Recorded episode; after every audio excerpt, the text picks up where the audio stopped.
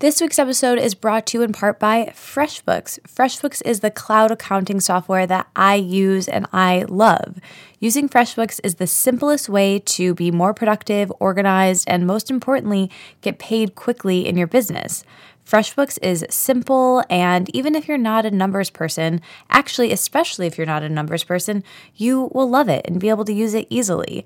Outsourcing the stuff that you don't like or you're not as good at is the best thing to do for your business and in your life, and FreshBooks is like having a financial assistant in your business. I love FreshBooks, especially now during tax season. It really helps a lot. So check out FreshBooks today for your business. You can get a thirty-day unrestricted free trial by going to freshbooks.com slash let it out and entering let it out in the how did you hear about us section. That's freshbooks.com slash let it out and enter let it out in the how did you hear about us section. Today's episode is also brought to you in part by Third Love. Third Love is a company that makes bras and underwear designed for the modern woman. When it comes to bra shopping, it's all about finding the right size for you. And there's only one brand of lingerie that offers bras in size double A through G, and they have half cup sizes, and that's Third Love. Third Love uses thousands of real women's measurements and super smoothing memory foam to create bras that fit great and feel great. I love them, and did you know that most bra companies only carry fifteen sizes? Well, at Third Love, our friends there, they carry sixty sizes, including the half cup sizes. So find the bra that fits for you. There's even a fit finder quiz, and you never have to have that awkward fitting room experience again. They're just really great. I absolutely love them, and I'm so excited that they're a sponsor. This year, make the change that will change the way you think about bras. Go to thirdlove.com slash let it out now to find your perfect fitting bra and get fifteen percent off your first purchase. That's thirdlove.com slash let it out. thirdlove.com slash let it out for fifteen percent off your first purchase. Katie. Let it out with Katie. Let it out with Katie Debout, enthusiast and curator of people and ideas you need to hear. Hello, welcome back to the podcast. You are listening to Let It Out with me. I'm your host, Katie Debout. And this is my podcast. I'm here in Detroit, actually, in a little recording studio we made because I'm working on a special project that will be out, I don't know, hopefully really soon. Anyway, today is a special episode because it's actually the last episode of the season. After today, I will be going on a very needed, short, three-week break from the podcast. But don't worry.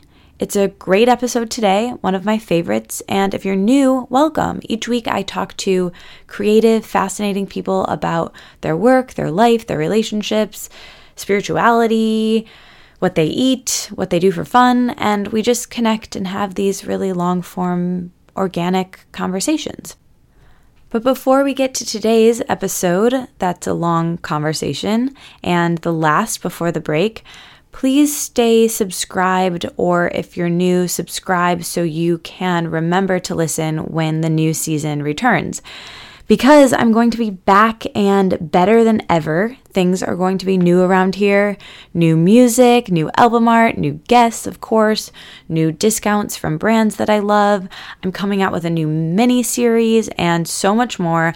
I cannot wait for you to hear all of the changes and exciting updates that I'm making to the podcast. So if you aren't on my email list, make sure to join that. I send out a cool Let It Out letter every, I would say every week, but it's not. And I would say every month, but it's also not, unfortunately. But every so often, hopefully I'll be doing it more soon. But anyway, it's this newsletter that I send out that's mostly a long form personal essay from me, plus links and meanderings to things that I've watched and listened to and eaten over the past month or so that I've really liked and want to share. So join that, subscribe on iTunes, and join the listener Facebook group. That's a great place to connect with other listeners and guests of the podcast and myself. And best of all, our Patreon page. You guys, the Patreon page is popping. We have special content going out there regularly now.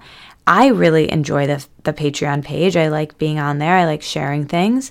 And if you enjoy the show, if you find value from it, if it makes you feel less alone, if you like this episode, supporting the Patreon page would be really cool. Plus, you'll get some really cool bonuses. In fact, there are a lot of really cool bonuses that I want to tell you about right now.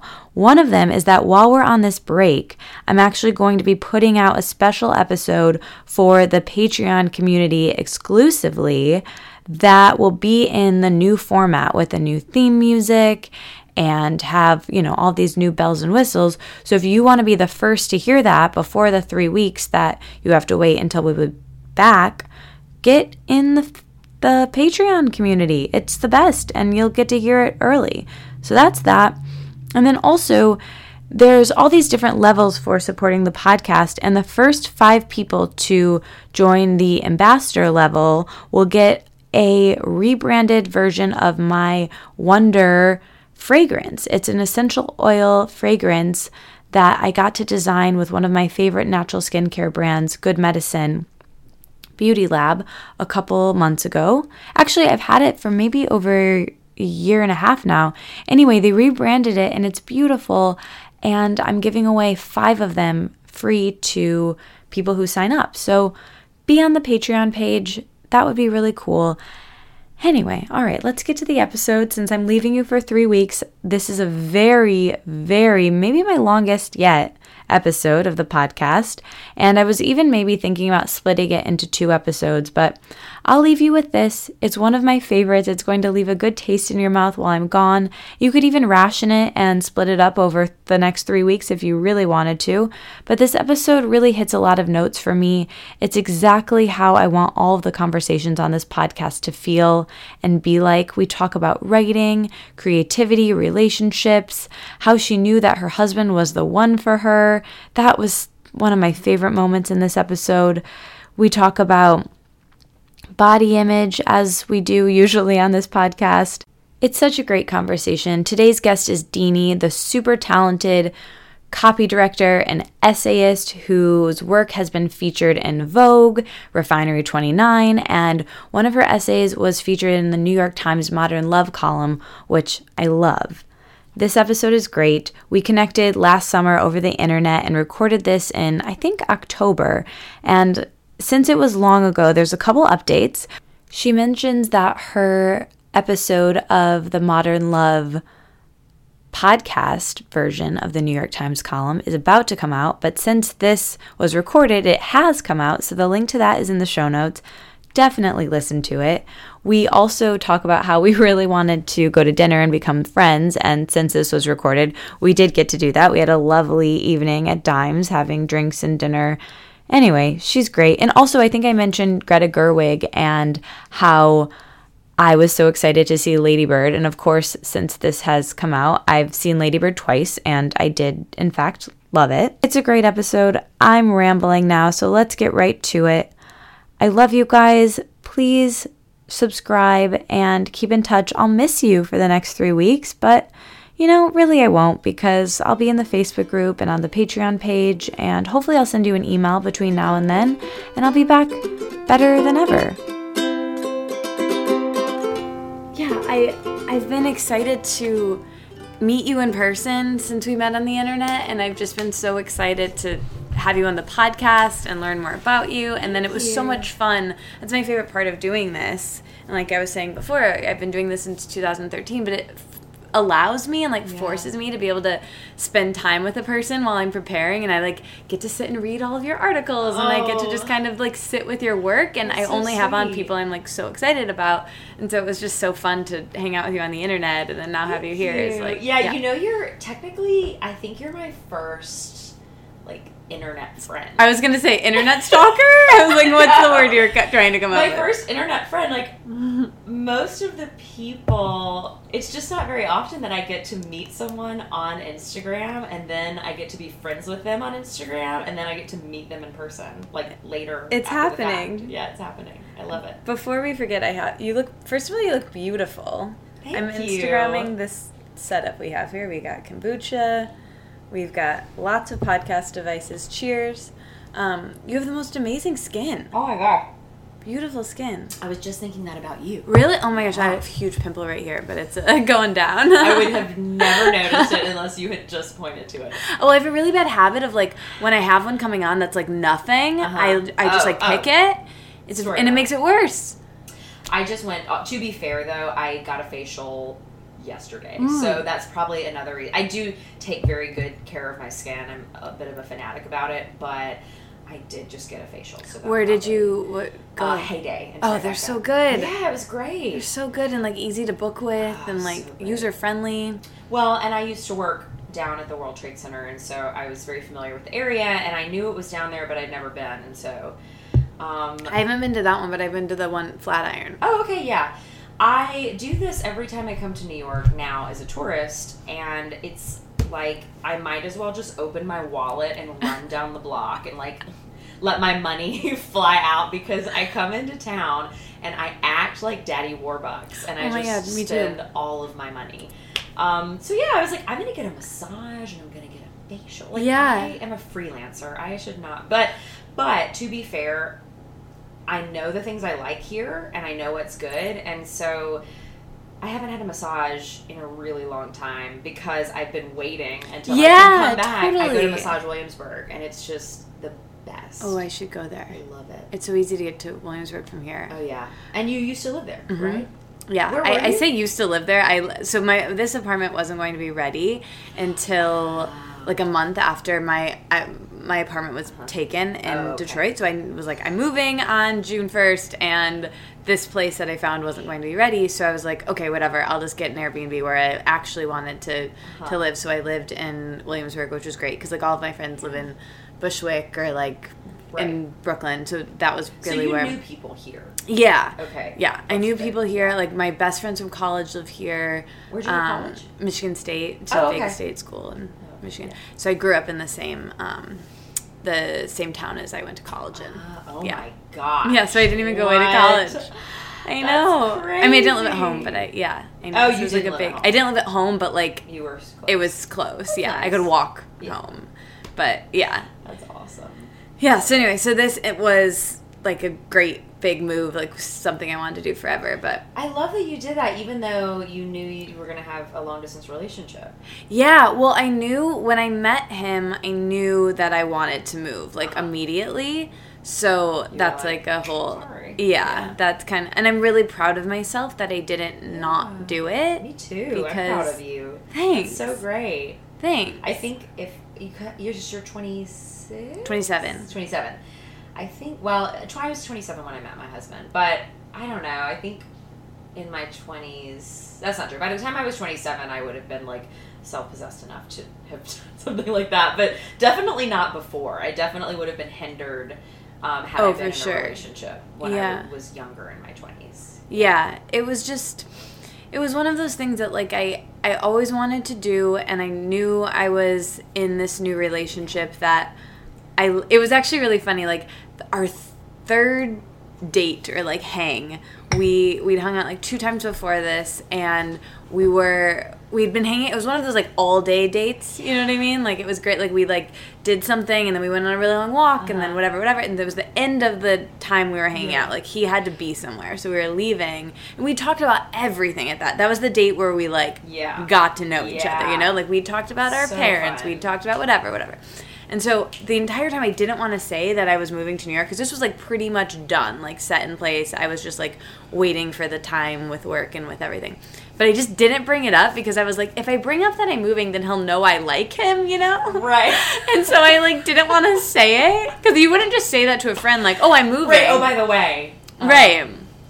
Yeah. Yeah. So the whole date had happened, and then we, like, hugged, we said goodbye, he had to leave, and then I, like, walked, I could, like, do a dramatization of this, like, I've, like, acted it out before, it's better when I'm standing, but anyway, so I, like, walk away, and then I look back, and I'm like, so I'm moving to New York, and he was, like, totally caught off guard and, like, in a rush, and he was like, wait, what? I don't know why I did that, it was so weird, and so I, he was just like, oh, okay, cool, like, obviously I'm bummed, but, like, good for you, like, I gotta go, but and like... Was, and you weren't even gonna, like, be able to follow it up with, with like, but I hope that we can still hang out. No, like, no, it was like... Oh, okay, bye, I'll talk to you later. It was so strange, oh, no. And so I, like, I remember I got in my car, and I called my best friend, and I was like, okay, so you know that guy that I have a crush on, whatever, we've been hanging out, don't ask about it anymore, it's done, I definitely ruined it, so, like, please don't ask about it, I just want to let you know that, like, that's off the table now, I just did something really weird. Oh my gosh, that's so It was cute. So funny. But you're still together. Yeah. And then he, like, texted me two minutes after that, and oh. then, like, yeah, it was Yeah, you guys are adorable, but... I love Aww. following your little, like, love fest on your Instagram. Oh my gosh,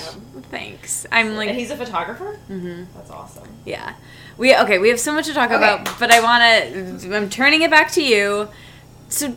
Tell, let's start at the beginning. Where did you grow up? You grew up in the South, in Mississippi? I am from Jackson, Mississippi, okay. from a small town outside of Jackson, and I lived there until I was eighteen, and then I went to the University of Alabama. Okay. I feel like when I say that, my... University of Alabama. Yeah, I have, I sense like a little bit of an accent. Yes. Um, well, I lived in New York for eleven years. Yeah. So, I... There was a thing that happened when I got here. Because I, I moved when I was twenty-two years old. And I was young and, I mean, I was green. Green as hell. Just so fresh-faced and... You still are. Thank you. Um, but, you know, I was naive and just as you are when you're twenty-two years old. You're, yeah. you're young and you haven't experienced, you know... the sort of, like, anger and bitterness that you do once you live in New York for a while. And, um, but that said, I, so yes, I, I did come across as a young little babe. But I was blonde then still as well. Are. Still are. Um, Great hair color, by the way, which we'll talk about later. We'll get to that. I know I was going to say that about your hair. Thank you. Um, and I was just very self-conscious about people sort of underestimating me. Mm. I, because I had this Southern accent, and I was blonde, and I smiled a lot, and I was very friendly, and it became clear to me pretty quickly that people sort of looked at me the same way they look at small puppies, in a way that I did not like. You know, yeah. I felt I felt like I was sort of being undermined, and, and, and I was like, I moved to New York to get shit. I can't, I don't want to cuss. No, you can. Okay. Okay. Feel free.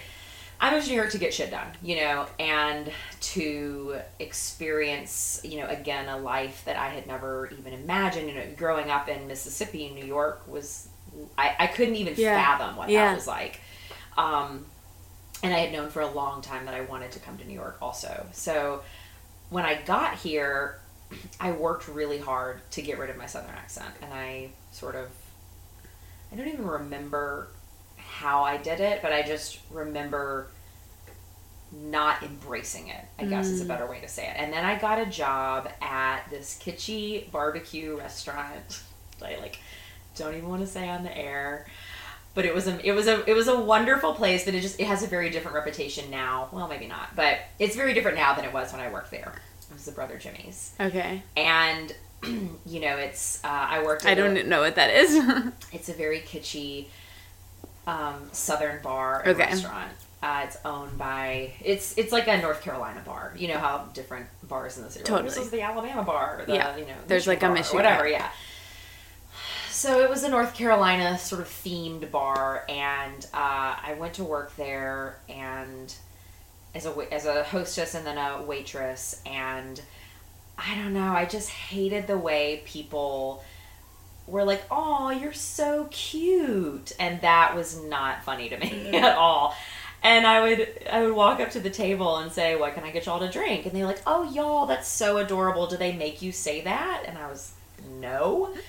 um, so I had a very sort of love-hate relationship with my heritage in the South for a long time because I was also very proud to be from Mississippi and to be Southern but I sort of hated the way that people assumed, um, just actually people made obviously huge assumptions about the South, people who'd never been. And uh, so, of course, I, I was torn between needing to sort of stand up for the South and stand up for Mississippi, but also being sort of horrified by what was happening in Mississippi and still does happen in Mississippi. Yeah. And so it was this, I don't know, it was very complicated. So when I first got here, I was like, I don't want to have this thick Southern drawl anymore. And I worked really hard to get rid of it.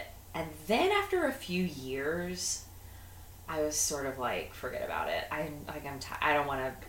I'm just gonna talk the way I talk, and I don't care how what people think about yeah. it. But by that point, I kind of already lost a little bit of the drawl. I still have it, and it depends also who I'm with. I mean, I, if I get on the phone with one of my parents, I like slip back into it real hard. Yeah. Or if I'm with one of my friends from the South, it comes out. Or if I'm drunk, it comes out. Um, I was gonna say it's that line in uh, Josh Radner's movie. Have you seen Happy Thank You More Please? Mm.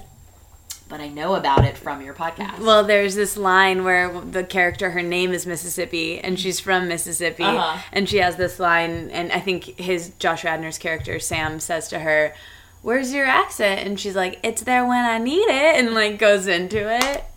Yeah, Kate, it's Kate Mara's character. It oh, awesome! Reminds me of yeah, you. yeah, exactly. So, so yeah, the Southern accent comes out, but um, it definitely at this point is, you know, I, I was in New York for so long yeah. that it, it's sort of like it's a little neutral, I guess. I don't know. Different people pick up on it. Not everybody does, but some people are like, you have an accent. Yeah, I see it a little bit. People are constantly telling me that I have a Midwestern accent. Oh, really? Being here, that's funny. Yeah, I there's certain words. So what was it like growing up there? What was your childhood like? Did you know, I know you used to dance. Did you know you wanted to be a writer? What was growing up there like? Oh my gosh. Uh, it was amazing. I had a really wonderful childhood and have, have really had a charmed life, to be honest. I mean, do you have brothers and sisters? I do. I have one older brother okay. who I'm very close to. How many years uh, apart? Five. He's five and a half years older than me. Okay. Yeah. And... Uh, you know, I, I've always had a good relationship with my parents. Are they still together? They are. Um, and at times I have wondered if they should be, but they have been on their own journey together. And um, so they both still live in Mississippi in, in a suburb outside of Jackson. And uh, my brother now lives in Boston. Um, I was just there visiting him, and he has two kids who I'm very close with. And, cool. Um, And yeah, I've known my sister-in-law since I was fourteen. So oh, wow. yeah, so I'm very close to them. And um, it was, yeah, growing up, you know, and I've, I don't think anybody knows when they're in it how great it is. Mm-hmm. You know, I didn't, I just, because it's, it's all you know. Yeah, it's you the know. Same thing when it's dysfunctional too. I don't think you notice the dysfunction of life. Like I, when I found myself in therapy in college, yeah. and someone else told me like, that's a little bit weird. I was like, oh, I just thought that was like how people interact with each other. Everybody was yeah. like, absolutely. So you're just unaware as a kid. Absolutely. And that, that realization definitely happened for me when I left the South. Like that mm. was a thing, leaving the South and then coming back to it. I... I was like, oh, wow, okay. You know, because yeah. you just don't know. You grow up around of it. Course. And you grow up around these things that are so normal or commonplace, and then totally. You get away from it, and you're like, that is messed up. Yeah. Um, or you go back and you think, wow, I was so fortunate, you know. And I, yeah, I just, I had a great, great childhood. Um, I was a chubby kid, as you may have seen in...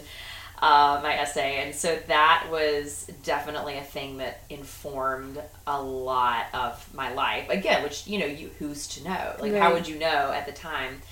Um, but then I, you know, grew out of that, and I was I was well liked. I mean, I was really friendly.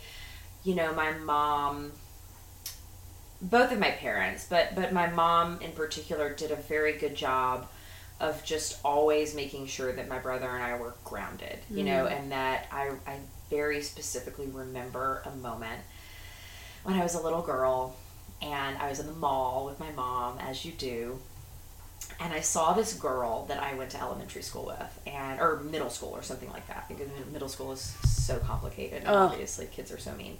Um, and I wasn't a mean kid, but I saw this girl that I didn't like very much. She was kind of annoying. You know, she was like, she was really hyper, and she was like kind of spastic and like really goofy. And I think no one, I think people just didn't really know what to do with mm-hmm. her, because she wasn't, you know, she was just had a lot of energy for her tiny little body. Yeah. And I didn't want to speak to her because I was like, I don't want to like say hey to her. You know, I was embarrassed or whatever. And I remember my mom putting the kibosh on that situation so hard, and she turned to me and was like, you are no better than anybody else, and don't yes, you ever Mom. act like it. I know. And I remember, I mean, I was probably like eight or something, maybe nine, and I remember being so, I mean, obviously she was right, and it was, you know, just one of those moments where I was so embarrassed, I was so ashamed in that moment that I had acted that way. Um, As you do sometimes when you're a kid. Yeah. Or, you know, sometimes as an adult, I guess. But anyway, I, I have amazing parents, and I, and I have a great relationship with them. And, and as, you know, it has evolved, as all relationships yeah. do. Um, but it's always been good. And um, let me see, I feel like you had... Were more. you a writer? No, I was not. Uh, so growing up, I wanted to be an actress. Mm. I wanted to be me pro- too. Oh, really? Yeah. I really, Did you do musical theater? Absolutely. Of course. um, so I did, when I got into high school, I did forensics, like speech and debate. Mm-hmm. And um, that was a really big part. I did dance when I was in high school, but it was like competition jazz. I was, I did not um, go to, you know, a serious ballet studio. I actually was, my technique was never very good. And, um... but I loved to perform. I, I would sing. I sang a lot. I took vocal lessons throughout kind of my childhood and into my teenage years. And, you know, did competition jazz, and I did theater, and uh, was in the plays. I was, let's see, in high school, I was Patty Simcox in Grease. Oh my and gosh. I was Audrey in Little Shop of Horrors. Oh my gosh. And which that's was huge. So fun. And I mean, wow. I went to kind of a small school. They did Little Shop my freshman year of high school. Oh, really? And I, the quick story, I just told Nick, my boyfriend, uh-huh. about this. It was, I had gone to a Catholic school, and then I like transferred to the public school, so I knew no one my freshman year, and I, but I did musical theater like in middle school. My mom's like, just go to the audition. I was like, there's one role in that play, like I'm not going to get it, it's going to go to a senior, why am I here? And I was so intimidated, and I left the audition like before my time because I got so scared. So whenever I hear someone like talking about Little Shop, I'm like, oh my god, that's so cool. Such the older good, kids such a good play. Oh, it was, it's amazing. That's a musical, I guess. I'm very I was already star, starstruck when you walked in, but now it's like so on another level. um yeah and then I was Dorothy in The Wizard of Oz my senior year. Oh, but like gosh. Nobody can sing those notes like Judy Garland. That was very tough for me. So, that is so cool. So you that were, was like, my trajectory.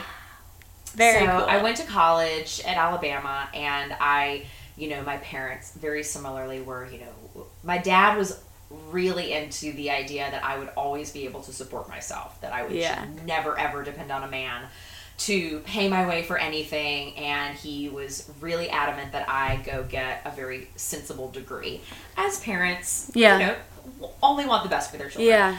And they want us to be safe beforehand. Yeah, exactly. And and I so I respected that, mm-hmm. and I, I seemed like a good idea. I also didn't want to be codependent on other people, and um, and then I got to college, and I, so I was thought that I would study public relations, because I thought, I'm good with people, and yeah. there's some writing involved, and I liked writing when I was in high school. Um, I enjoyed it very much, and I was always very, English was always my, my best subject. I was really, really, really bad at math. Like, I had tutors Me too. all through high school. Like I just could, I was just irking by in math always, and Um, wow, that's a train of thought. Well, did you, when you went to college, did you stop doing musical theater, or were you gonna? Oh, right. So I got there, and I, I didn't intend to keep doing musical theater, because by the time I got to college,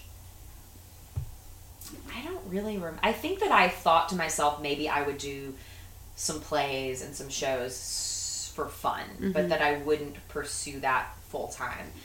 And I got there and I realized that I wanted to audition. I went through one semester in as a public relations major, because, you know, you don't really claim your major initially. Yeah, sort of it doesn't really matter. Yeah, and then, yeah. You, then you narrow it down. And I thought that I would do public relations, and I have a very short attention span.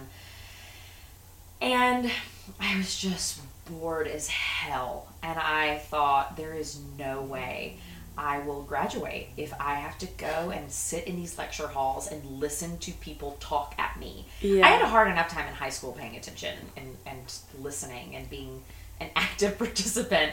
Um, and I just thought, I'm, I have to do something that I truly enjoy. And so I auditioned for the dance program. My, uh, I guess it was at the end of my first semester.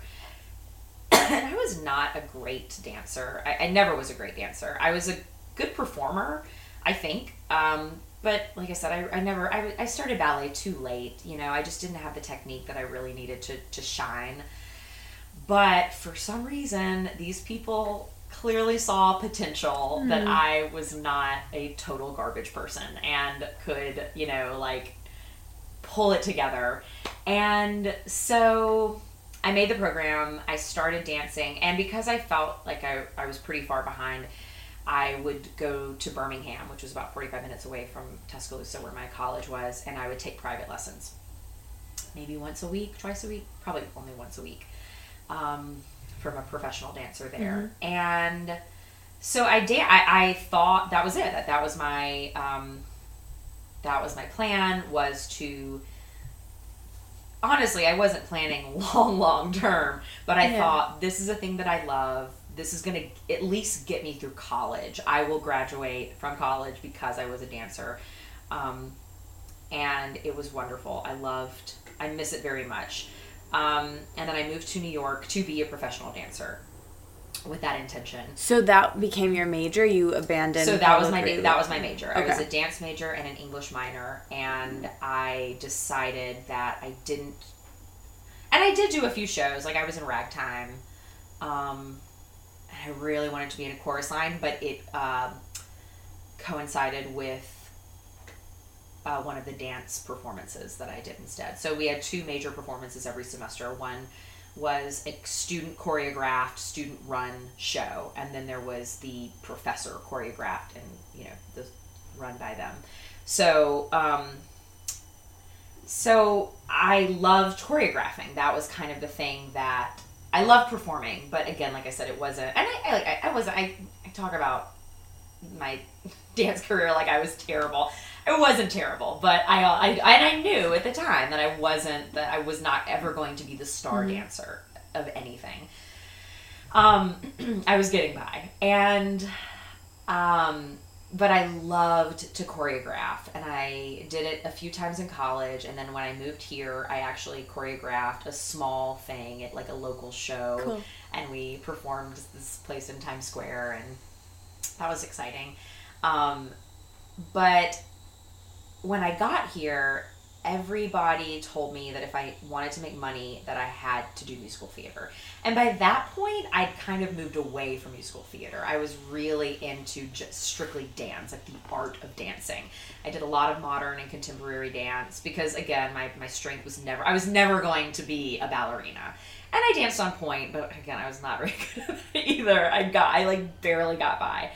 And everyone said, if you want to dance, you have to do musical theater. And so I was like, okay, I'll, I'll do that. So I started, I got a vocal coach again, and I started doing that. And I was going to Broadway Dance Center and taking classes, and I was temping um, so to make money. And then eventually I started waiting tables.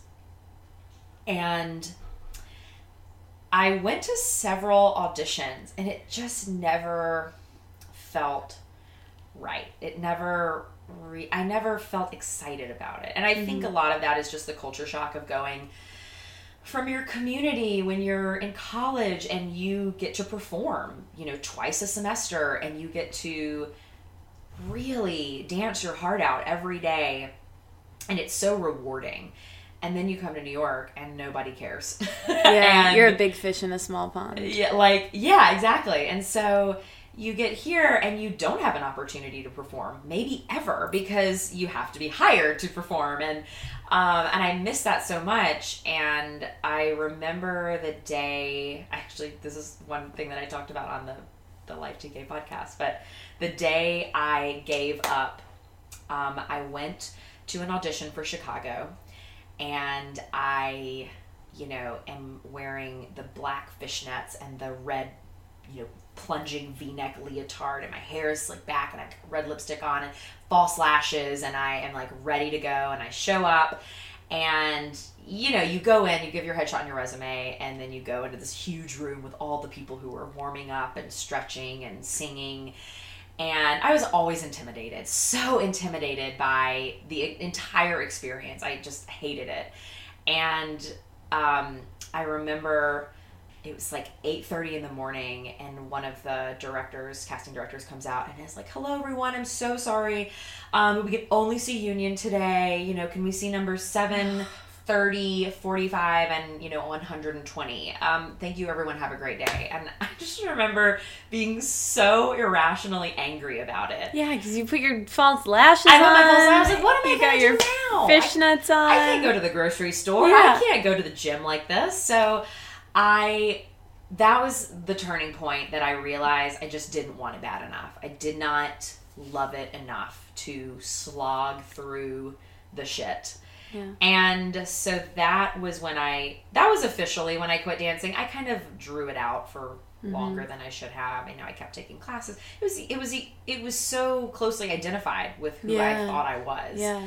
And um, I didn't know how to let go of that. And that was very hard. It was very hard for me, because then at that point I thought, if I'm not a dancer, then I'm just this girl who's waiting tables mm. and I don't have another thing, you know, mm. and not that waiting tables is bad by any means, but Um, most people, I mean, uh, in New York, you can actually have a career waiting tables and yeah. make very good money. But, you know, at twenty-three years old, and I'm working at this barbecue restaurant, yeah. that's not exactly the career that I was looking to have. And so I remember having a really hard time letting go of that.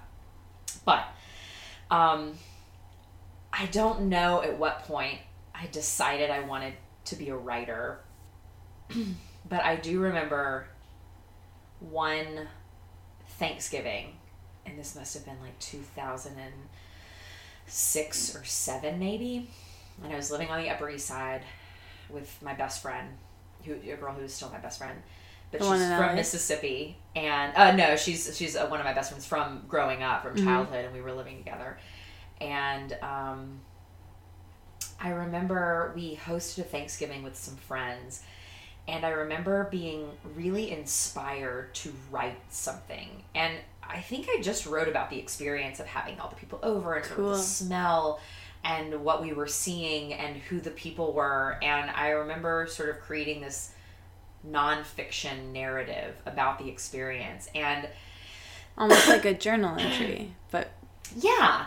And it's kind of, I, I don't, do you ever read Elizabeth Gilbert's work? I'm obsessed okay, with yeah, it. Okay, yeah, I mean, she's amazing. That's how I met Nick, which I'll tell you later. Oh, okay. I, yeah. Um, but, you know, she call. I can't remember what she calls it, but, you know, she has a name for that stroke of inspiration. Yeah, that you get. She calls yeah. it like gnomes or something. Yeah. I can't remember that.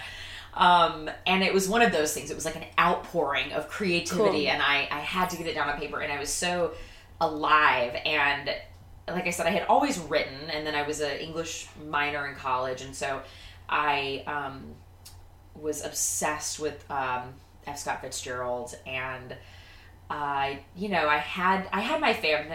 To be disclaimer, and this is a terrible thing for a writer to say, but I'm not a very good reader. I know it's like the worst thing I could say. I just I try very hard, but because of that, I, I read a lot of short stories. And I write usually in essay form because I have a hard time writing beyond that. But um, it's my favorite kind of yeah. reading. Yeah, I like little snackable. Yeah, me too. Pieces. I like eating snacks. I like reading snacks. Exactly. I just want. I'm a not bit the of novel everything. Or the meal. Exactly.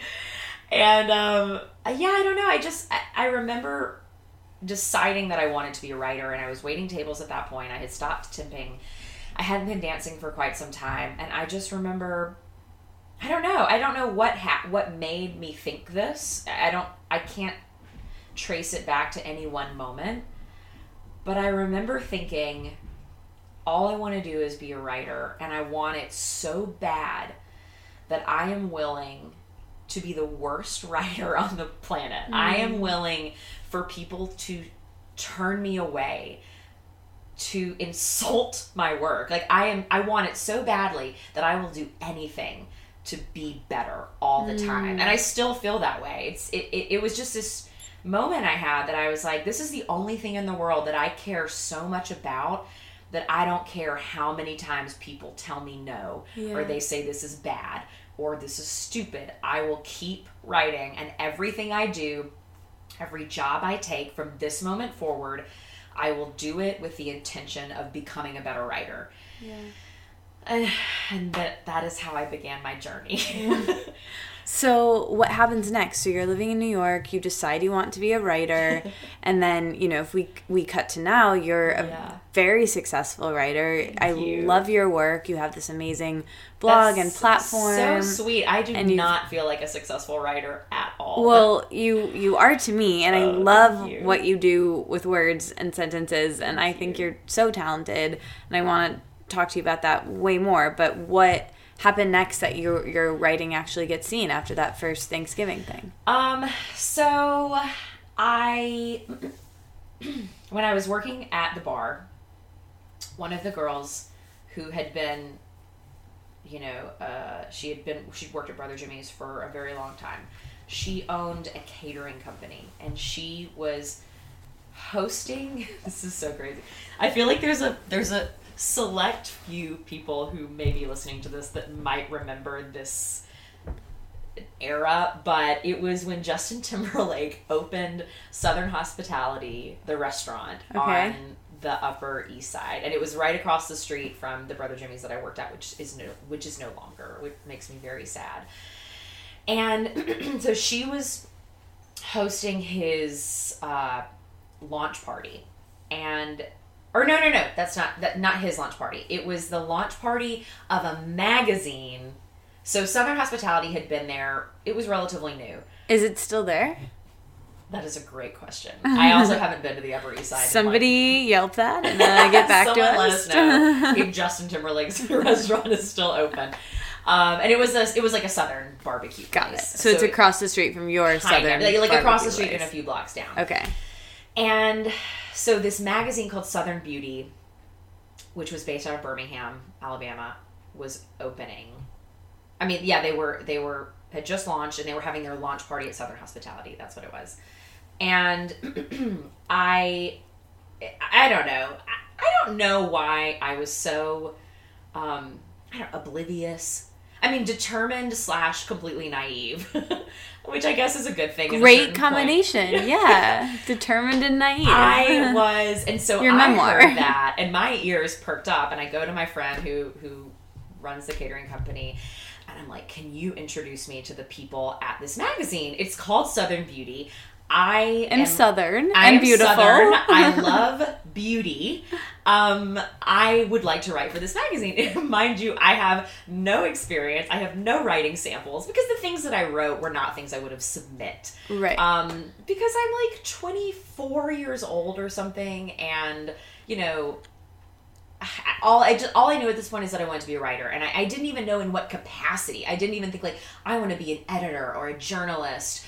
Or, you know, a fiction writer. No, I just was, like, writing in general, which is kind of how I still am. But um, I asked her if she would make an introduction to these people, and so she agrees. She finally introduces me to the people, and I am sort of like, again, naive as hell. And I'm like, hi, you're a new magazine, and I'm a new writer. Sort of Let's like, team up. Don't you want to work yeah. together? And um, I basically... I mean, I think harassed is probably the right word, but I would like to say it was like gently nudged them for about four months. They finally caved and agreed to let me write a, they agreed to let me interview a fashion designer um, named Jodi Arnold, and she's from Birmingham and she lives in New York, and they're like, take it away. I had never interviewed anyone. I did not know Fa- any fashion designers in New York. I didn't know anything about fashion. I um, was completely oblivious. But for whatever reason, these people, again, thought that I could handle yeah. it. And I interviewed her on the phone, and I remember being so scared and intimidated, again, because I'm thinking, my idea of a New York fashion designer when I'm twenty-four years old is, like, is mean and, you know, aggressive. And I was not, at that point, aggressive. I grew into that. um, and I, she was so nice. She was so sweet and so lovely and gracious. And I write this article, which I am certain is total garbage, but whatever the editor did with it, it was good enough to put in the magazine. And that was my, so then I published a print piece. And so cool. I'm over the moon. I have published my first piece in print. This is probably two thousand seven at this point, maybe eight. Um, and so then a girlfriend of mine who is a, she is now a very successful travel writer, um, but she had a very popular blog, and this is two thousand seven or eight when blogs did not exist.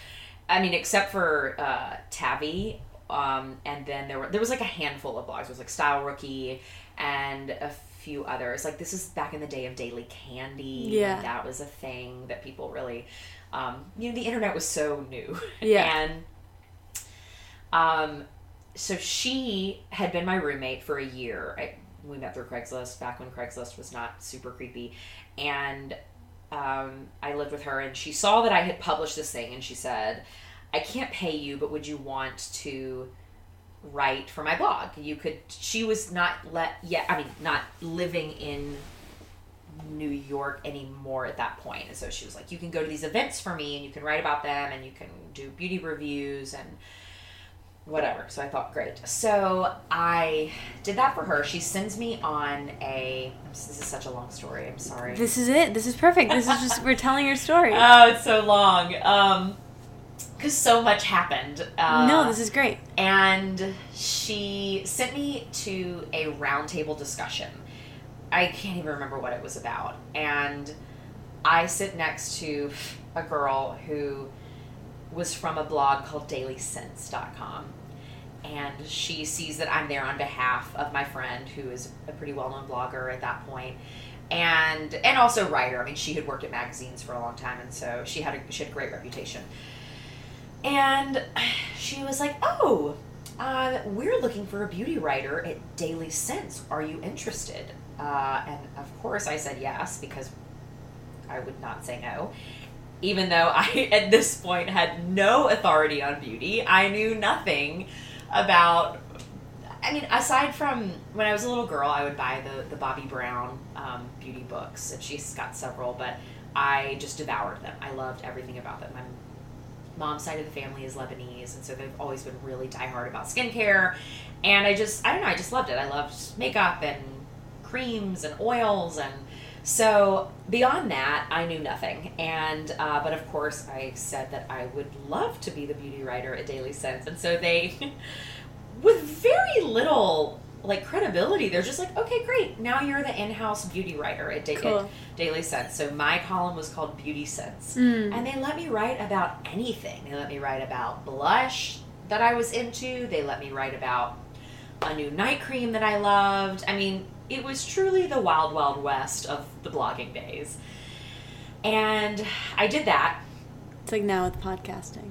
yeah. Yeah, exactly. I mean, it was crazy. I mean, it was like marketing and P R companies had, there was no, there was no structure. There was mm-hmm. no strategy. People were just yeah. sort of like, I'll send you this thing and maybe you can yeah. write about it. It's like, okay, cool, fun. Um, so it was like that back in the day. And I did that for a while. Um, From there, I eventually stopped working at the restaurant, and I decided that I probably should get an adult person job. And I... And now you have enough experience writing that you have clips. So yeah, I had... Do- exactly. I had done some things that were, you know, quasi-credible. Oh, I went to work for the fashion designer that I interviewed oh, for the magazine. Full circle. So I went to work for her, but they hired me as an in-house P R person. I didn't know at the time because I just thought, well, I, again, I'm good with people and I can write and mm. sure, I'll figure it out. Well, I was a terrible P R person. It was not my cup of tea. And I found that out very quickly. So I only worked there for about nine months, and it was it was not a great situation, but I figured that out. I did learn a lot at that job. I had a boss who was constantly, um, I don't want to say throwing me to the wolves might be a bit extreme, but we would be in meetings that I did not think that I was leading, and he would sort of be like, okay, Jeannie, why don't you take it from here? And I would just like eyeballs wide, and I'm like, what? Uh, and so I just was constantly having to just like up and run and sort of like bullshit my way through yeah. these presentations and meetings, which was... It's actually a good skill. Yeah, terrifying at the time, but actually turned out to be a great thing yeah. um, because I, I guess I was convincing enough um, to where I didn't sound like an idiot, I think. Yeah. Maybe not. Um, but anyway, so I went to work for the fashion designer. I did that for about nine months. Um, and that, then I thought, okay, now I need something stable, something, um, and again, I remembered my promise back when I had been twenty-five years old, and I thought every single job I take now, it, it must be a job that makes me a better writer. Mm. So, but it also has to be a job that pays my rent and keeps me afloat. And at this point I was twenty-six years old, and, um, I just, you know, I just never had enough money. I just never really felt like I was, I always felt like I was living outside of my means. Um, which is just New York, I feel like. Yeah, it, which is New York to a degree. And also, um, it was difficult because when I was working at a bar, all of my contemporaries were getting interns at, mag- or were interns at magazines. And so they had all this experience that I was incredibly intimidated intimidated by, because I thought, well, I've never worked in a magazine. I don't know anything about what that's like. I, I worked the front desk at some places, but I just had no idea. Um, and there were so many people. I mean, this whole time that I was working at a bar, there were I was waiting on people. You know, I was serving people that worked that were my age, but were working these corporate jobs, and I just thought they had so much more experience than I did, and they knew so much more than I did.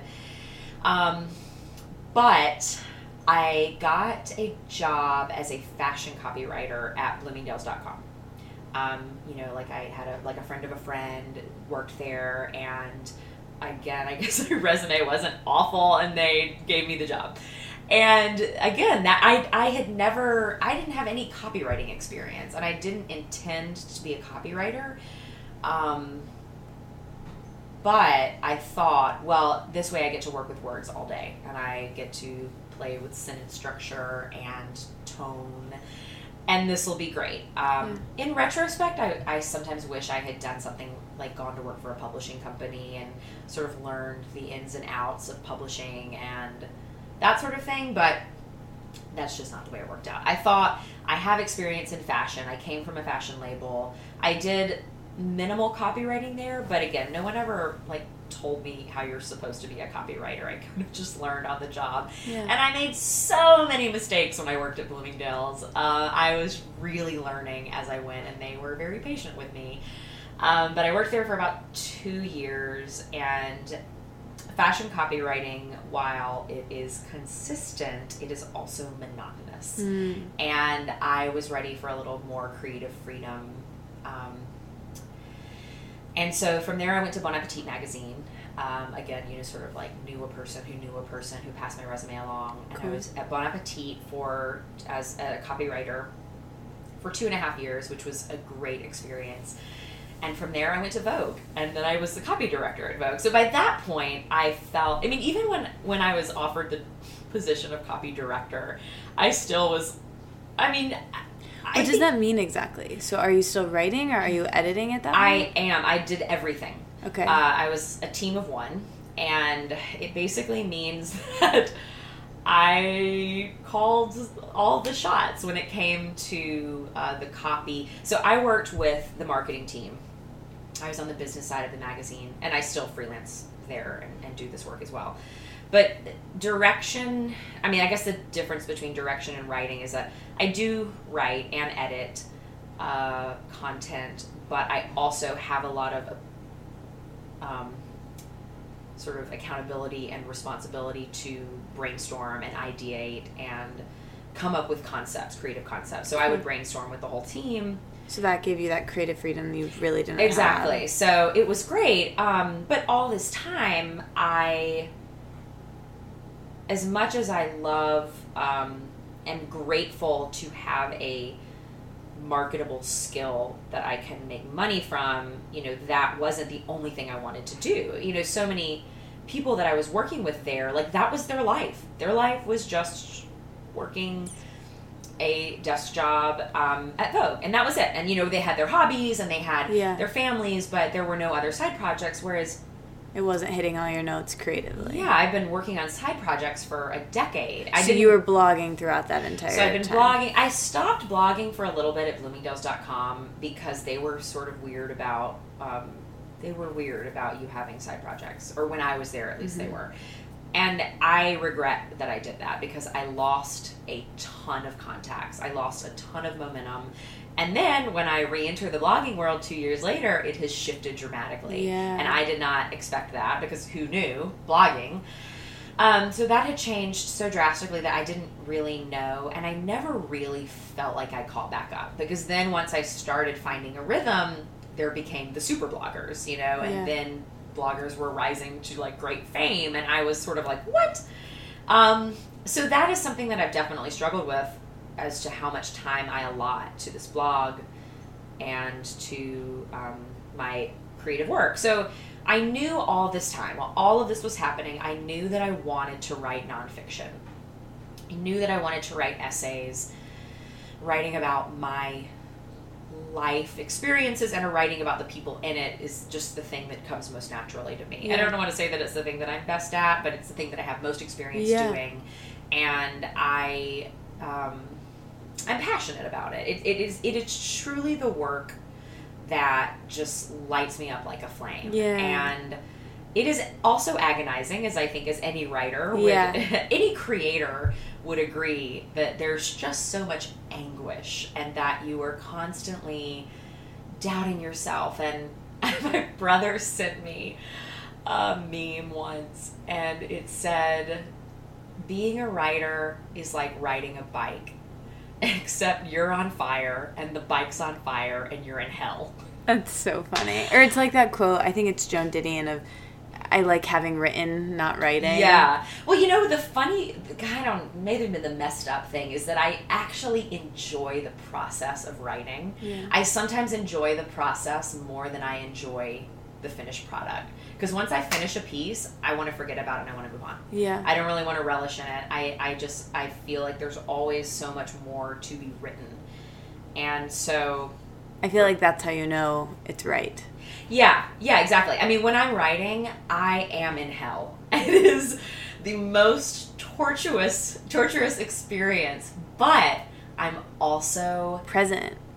Like, flying. Yeah. I love it so much, and I... because, you know, when you're writing, and it, what so often happens, you know, you start, and you put down a sentence, and you're like, oh, this is so dumb. Nobody's going to want to read this. Oh my God, why are you a writer? I hate you. You're awful. You know, you like immediately fall into this just hole of self-deprecation so yeah. quickly. But then you get past it. Mm-hmm. You slog through it, and you you quiet the demons in your mind. And um, and then when you nail that sentence or you nail that paragraph, it's...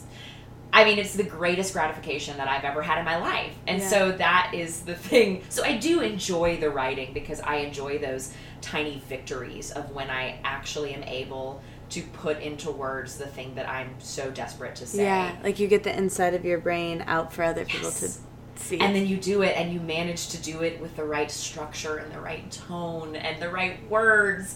And and then you have to write another sentence. You know, it's like so...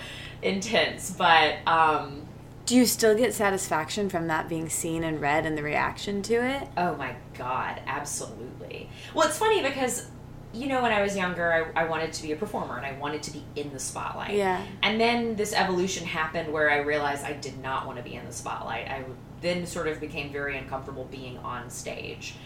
Um and and I became uncomfortable in front of people. It's funny because I am a very social person, and very talkative and animated, but the minute someone asks me to get up in front of people and start talking, I can do it, but I kind of prefer not to, which is so strange because I was not that way when I was younger. I was a total ham.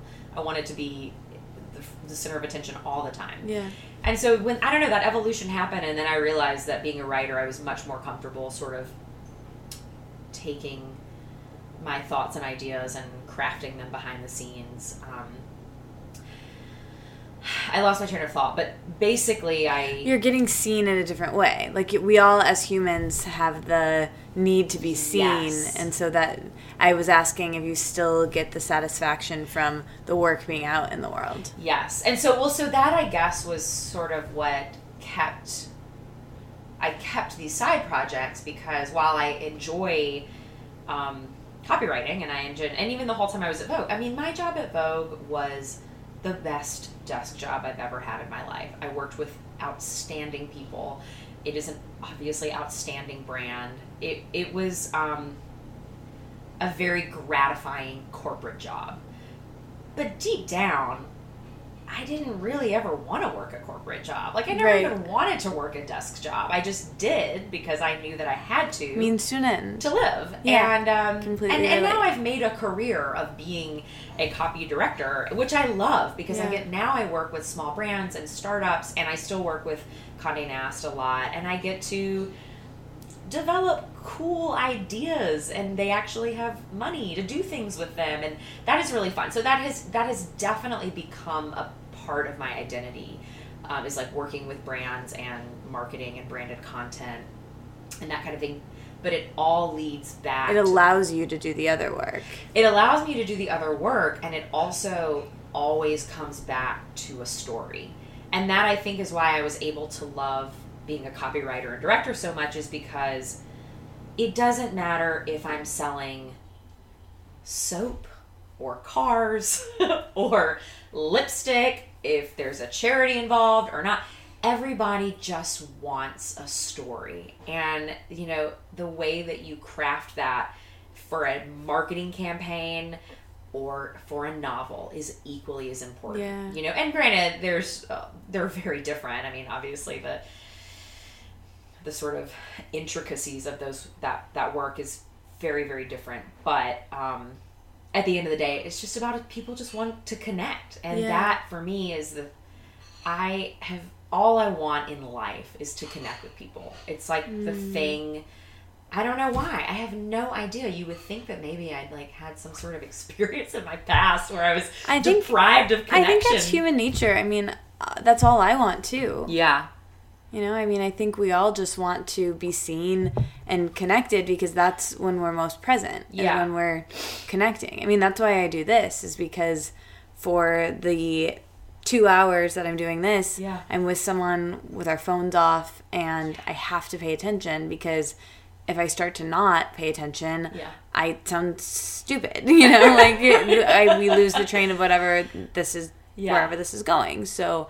it forces us to be present and connect. Yeah. And, like, that's, I think, what we're meant to do as human beings, is, like, that's why we're here. Yeah. You know? And that, that for me, is the gratification of, and that's it. It's, like, everything I write,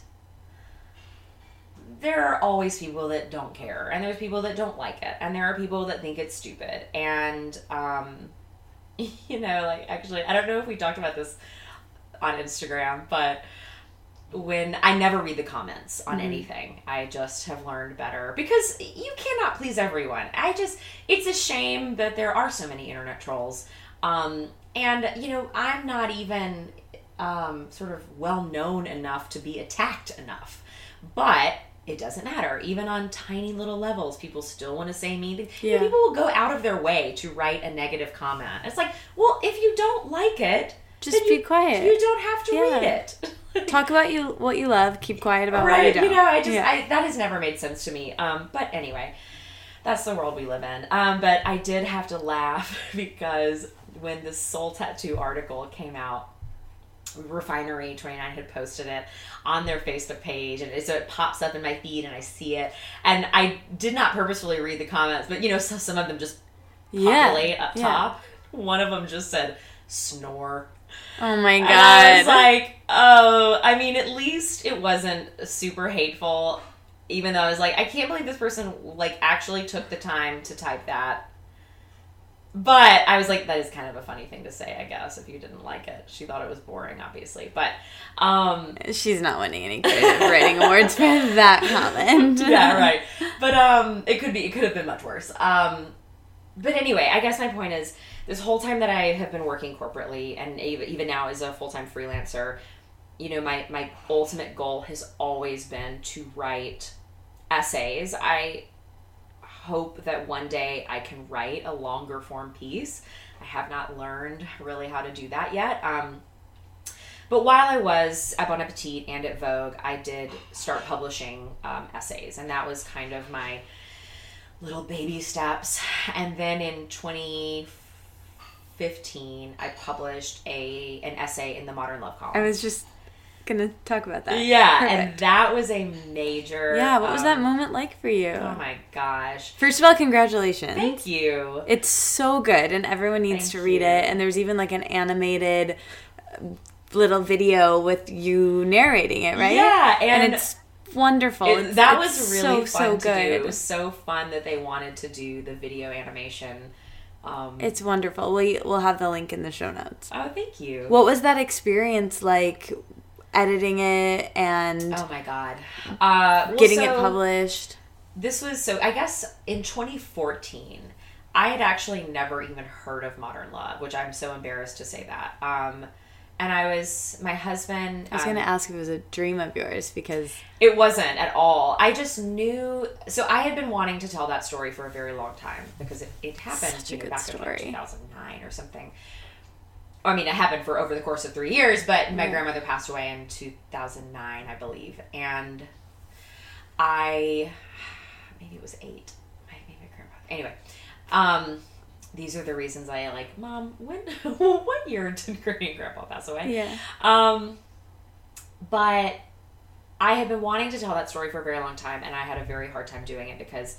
You know, when you're just too close to a situation mm-hmm. or a circumstance, like you can't pull back enough to have perspective and to really, to really help other people understand the perspective of the situation. And so I had started it multiple times, and I finally, it was December of twenty fourteen.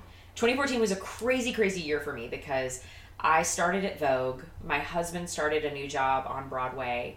We started the same week, actually, at our new jobs, which were, you know, complete different um, schedules. schedules. And uh, and then we got married in twenty fourteen, so we were planning a wedding, and there was just... like a whole nother full-time job. Yeah, I mean, exactly. It was just so much happening, and I had really not been focusing on my writing in the way that I wanted to, uh, because I was always sort of putzing around. Sometimes I would pull up a Word document, and even if I was... slammed at work, if I had five minutes, I would pull up my document and I would jot down a couple of things, inspirations or thoughts that I was having or dialogue that I wanted to pull back into a story, and I would minimize it. And sometimes that was all I got to do. Sometimes mm. a lot of my work is waiting for other people to approve something or to give me a direction on something. And so if I had a moment like that, I would jot down some things. So by the end of twenty fourteen, I was like fed up with how little I had focused on my creative writing that year. And I was like, forget about it. I'm going to write this story. I'm just going to, I'm sick of it. I'm going to write this story. I've got to tell it. it. The time is now. And thankfully, December in the publishing industry is very slow. And I should probably not be saying that on air, but if you work in publishing, you probably know that December is slow because the January and the February books are never as big as the holiday, you know, as the, mm-hmm. and, and obviously at Vogue, the September issue is massive. So our summer at Vogue is insane because we're prepping for September, but then, you know, by the time you get to December, people are winding down. And I think in a lot of careers. Yeah. December. And you've got all the holidays and people are ready to, to take vacation. So I started writing this essay. And um, I, oh God, I just wrote and revised it a million times. And I started, my poor friends, uh, one of my very good friends, now she works at O Magazine, but at the time she was at Bust. And she read it for me. One of my very good friends is now a managing editor at Playboy, but he used to be the managing editor at Paper. And then a handful of other writer friends of mine, I just would email them and be like, please read this. Please give me your feedback. Um, oh, another one of my girlfriends, she, at the time... This was, is about the Modern Love mm-hmm, piece. The Modern okay. Love piece, yeah. Uh, at the time, she was a managing editor at Harper's Bazaar. And so I just, every writer person that had experience editing, had, you know, an objective eye and was able to help people craft stories, basically, yeah. I was like... please. I, and I asked them too many times um, to read it and edit it, but they all were amazing and they gave me amazing feedback. And I cool. just, so over, I, it basically took me four months. Um, so it almost became this beautiful collage of like really talented writers' opinions yeah, on your piece. Absolutely. And starting with such a beautiful story. And I had been, I do, I feel like comedians do this a lot, which is why I love listening to, um, comedians tell stories about their process and yeah um, me too and they workshop things yeah and I did the same thing. I would go I would tell this story mm, about my grandmother and cool. about Nick at parties, and I would take these mental notes about when people laughed and when they felt yeah. endeared. How'd that were... how'd that do? Yeah, did you that know, exactly. Yeah. Like you could tell when people were really moved yeah. or you could tell when something they didn't really care. Storytelling. Yeah, and so I started to take mental notes on that, which actually, so by the time I wrote it, I had a pretty good idea of the beats that had to make the story. You know, mm-hmm. people love this part or whatever. And uh, so I submit it um, and... Oh, I submit it because uh, what I was saying earlier. Because um, you didn't know what the yeah, I did not know about it, and I was again telling the story to a friend at a party, and she said, "Oh my God, this sounds like a Modern Love piece," and I was like, "What is that?" And she's like, "Oh my God, the New York Times. Like you have to read it. You would love it." And I'm like, "I'm an idiot. I don't know why I don't know about this." Mm-hmm. And obviously, I looked it up. Um, and what I had done over the course of those four months while I was writing the piece is that I had just. basically stalked the entire Modern Love column, and I had read so many pieces, and I, I just, I wanted to edit the essay in a way that was so easy for them to say yes. I and so I cool. mimicked their structure. Oh, that's so smart. I yeah, because I just thought, well, if they generally do two to three sentences in a paragraph, I'm going to do two to three sentences so in a smart. paragraph. And also just sort of studying the tone of, yeah. of all the stories, you know, because they're not overly dramatic. They're just great stories. Yeah. And so I did that, and I submit it, and I um, did not expect, again, you know, you put these things out into the world, and you don't really expect anything to happen. I had my backups. I had these other publications that I thought maybe I could submit it to if the New York Times said no. And then I get an email from Dan Jones. I want to say it was in February, you know, and it pops up in my inbox, and I'm at work. And, you know, you open the email, and they're like, oh, we'd love to publish this story. We don't have anything quite like it. Thank you. Wow. And, you know, you, like, look at the email, and then you sort of look around to be, like, yeah. is this, is this real? And then I read it again and again just to make sure. I'm like, I, I think he said yes. I just want to make sure. And uh, and then that was it. It was just, I, I, I called my brother because my brother is a huge champion of mine and ch- always challenging me to write better and write more so and cool. dig deeper. What does he do? He is a law professor. Okay. Um, but he, he writes a lot. He writes academic papers. He is also just publishing his first book. Oh, cool. It's about privacy and data, all things that I do not write about. Yeah. Um, he, Congrats. Yeah, thank you. Yeah, and but I, you know, I called him and uh, and obviously called my mom because it was just such a special story. Yeah. You know, it was everybody was so obsessed with my grandmother. Mm. She was so wonderful. What a beautiful moment for your family because it was about your grandmother, and then you're getting yeah. you know this huge opportunity as a writer that yeah. people dream of, and that was like I I know for me like this is. A completely much, on a much smaller scale, but I think sometimes we need these moments or these weird awards or the like. When I got my book deal, it was like, oh, I can keep going with this, yeah. you know. And it was Someone like, said it, this was okay. Yeah, it legitimized my work in a way that not everyone needs, but I needed, especially at the time, to be like, oh, I should do this thing that's a hobby on the side because Absolutely. somebody else says that it's okay, you know. Yeah, I know, and I um. Oh, what was I going to say about that?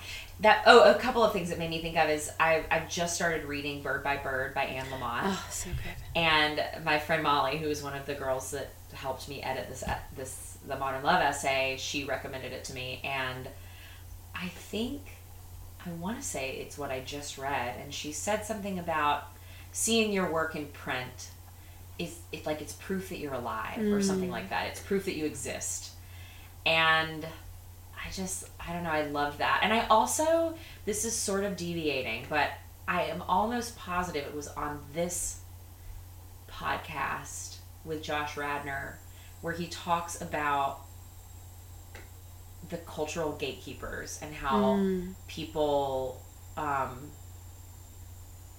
and how he sort of refused to believe that good art had to be sad or um, yeah. you know, extreme or whatever. And anyway, that really spoke Elizabeth with me. Elizabeth Gilbert talks about that in Big Magic too. Oh, she does. Yeah. Yeah, I, I think so.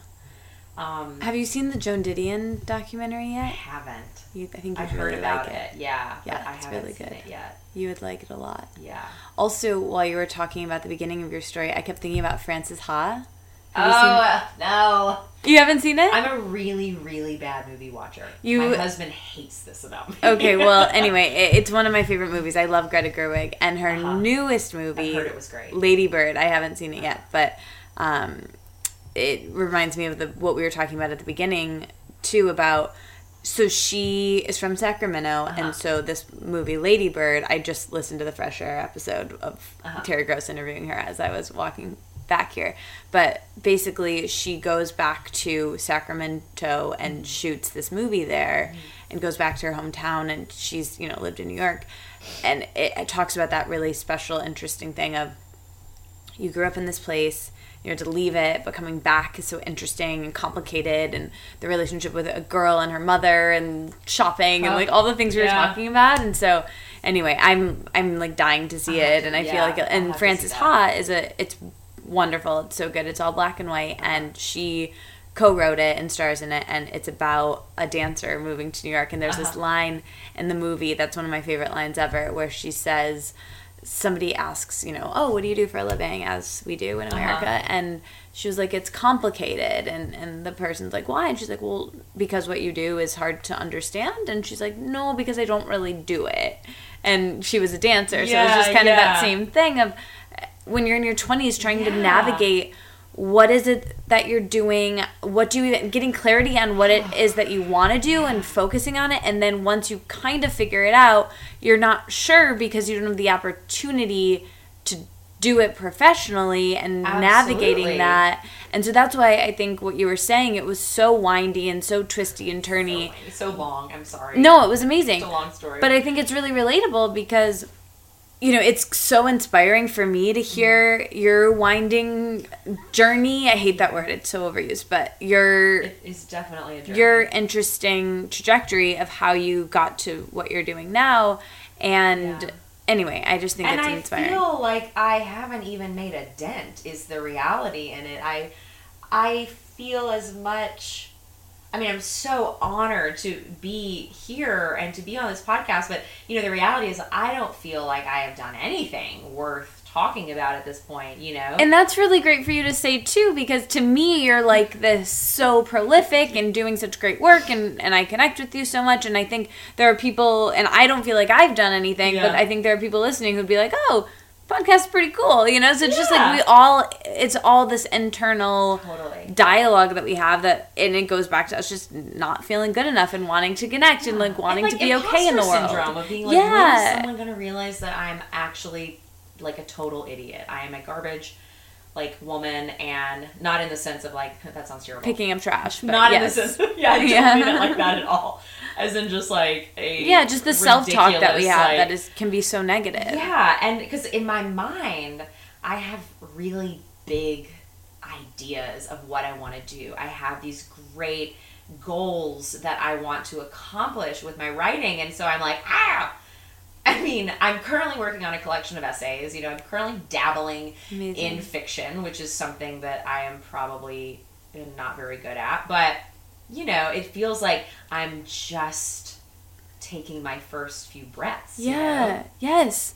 Okay. I have a million questions I want to ask okay. you. And I feel like we should talk about your, I want to know about your writing processes and rituals mm. and all of that. What was the transition to becoming a freelancer fully like, and how did you handle that mentally? Great question. Um, so I had been sort of fantasizing about being a freelancer, which I also felt like a crazy person for doing because I had so much stability and, uh, you know, four oh one k. Yeah. And my dad would be very proud about that. I'm like in that right now. Yeah. So I, and it's great. Look, there is a it's lot hard to, to be leave. said for, um, and, you know, I worked a job that I went in at eight forty-five or nine. I left between five and six, and I did not think about work until the next day. And there's a lot to be said for that. Um, again, that was the best desk job I ever had. But, uh, you know, my husband t- took a Broadway tour, and we gave up our apartment in Brooklyn because we just felt like there was no point in paying the rent on an apartment that he would not set foot in for yeah. nearly ten months. But anyway, so we listened to a ton of You Made It Weird, which I also oh, know yeah. you listened to. Yeah, I was just at Pete's wedding. Oh, I saw that! Mm-hmm. Oh my God, how do you know Valerie? She did my podcast. Oh my I just God, I just amazing. Get people to be friends with me. Um, I also follow her. Um, she's the best. Yeah, she seems adorable. Yeah, she she's seems like a real cutie. The, the like one of the coolest. And people I also I love Pete Holmes so much that I just refuse to believe that he would be with anyone other than like an amazing yeah. woman. It would be such um, a bummer. Yeah, I love You Made It Weird is one of those podcasts that I have gone all the way back to the beginning mm. and listened to. Not all of them because there's a lot, so but many. I have listened to a lot of the early ones. Yeah. Anyway, we always listen to a couple of episodes of You Made It Weird, and they can be pretty long. They can yeah, be quite lengthy. Super long. You know, is great. We listened to the one he did with Joel Fuhrman, um, Doctor Fuhrman, uh, who writes um, Eat to Live. Mm-hmm. And the whole ride we had been, you know, sometimes when you're taking a road trip, you're like, I just want some kind of like just trashy fast food because we never eat fast food. Yeah. Like, ever. And occasionally we'll be like, oh my God, because he used to eat Taco Bell as a kid. He's like, we need to go to Taco Bell. So this whole trip, we're driving, and we were like, let's definitely stop by Taco Bell. We're going to be so disgusting. We are going to be so gross and just eat, like, the cheesiest, most processed, and then you like, listen to chemical-based quesadilla. And then we listened to that episode, and my husband was like, I can't go to Taco Bell after that. That's so funny. Uh, yeah, so it really... I think that was the one... Val told me that, like... He was a little bit intense. Like he, she told me, like, don't listen to it. It's not going to be good for you. Like, don't, just don't listen so to it. Funny. Like, I love it. It's my favorite podcast. Me I mean, too. This but that episode, life, she, he, she was like, it it's weird. Not going to be good for you. But I love Fresh Air, and me I too. Always want to listen Terry to it. Like my She's everyday. Amazing. And my husband, he's just like, he's like, I don't really like her voice. I'm like, what? Come on. He's like, eh. He's very sensitive to sound. That can be... He has misophonia. Have you heard of that? No. It literally is translated as hatred of sounds, and it's a specific... It's an actual condition where people... Some people have, like, this aversion to certain sounds. Like, I think I have it. Like, I hate the sound of people eating hard candy, and, like, there's certain sounds that, like, make me cringe. I would not be surprised if he had that. Because yeah. as a musician, obviously, his ears, like, his sound is, right. is everything to him. And so there are just certain... noises that he cannot handle. Yeah. I mean, there and a lot of them are sound. I mean, I love Terry Rose's voice, but he's, I, I'm like, okay, I respect your opinion. Um, but, so I listen to Fresh Air on my own yeah. all the time. My friend Jess Mernan has a podcast, and she did an entire episode on misophonia because she has it so much. And there was a documentary about it, and she had the guy who made the I documentary. I have to watch yeah, that. Yeah, I'll send it to you. I'll send you the episode. Yeah, a lot of the sounds that he hates are objectively offensive sounds, like, you know, if there's like a screeching or like the pulling of a chair across yeah. the floor, like things like this. But his reaction is so visceral, whereas I'm I sort of think that's unpleasant, but he just like, yeah skin crawls. That's so interesting. Yeah. But anyway, um, okay, writing processes. Freelance. I went freelance. Oh yeah, freelance. Um, from Vogue because this seemed like the best opportunity to do it.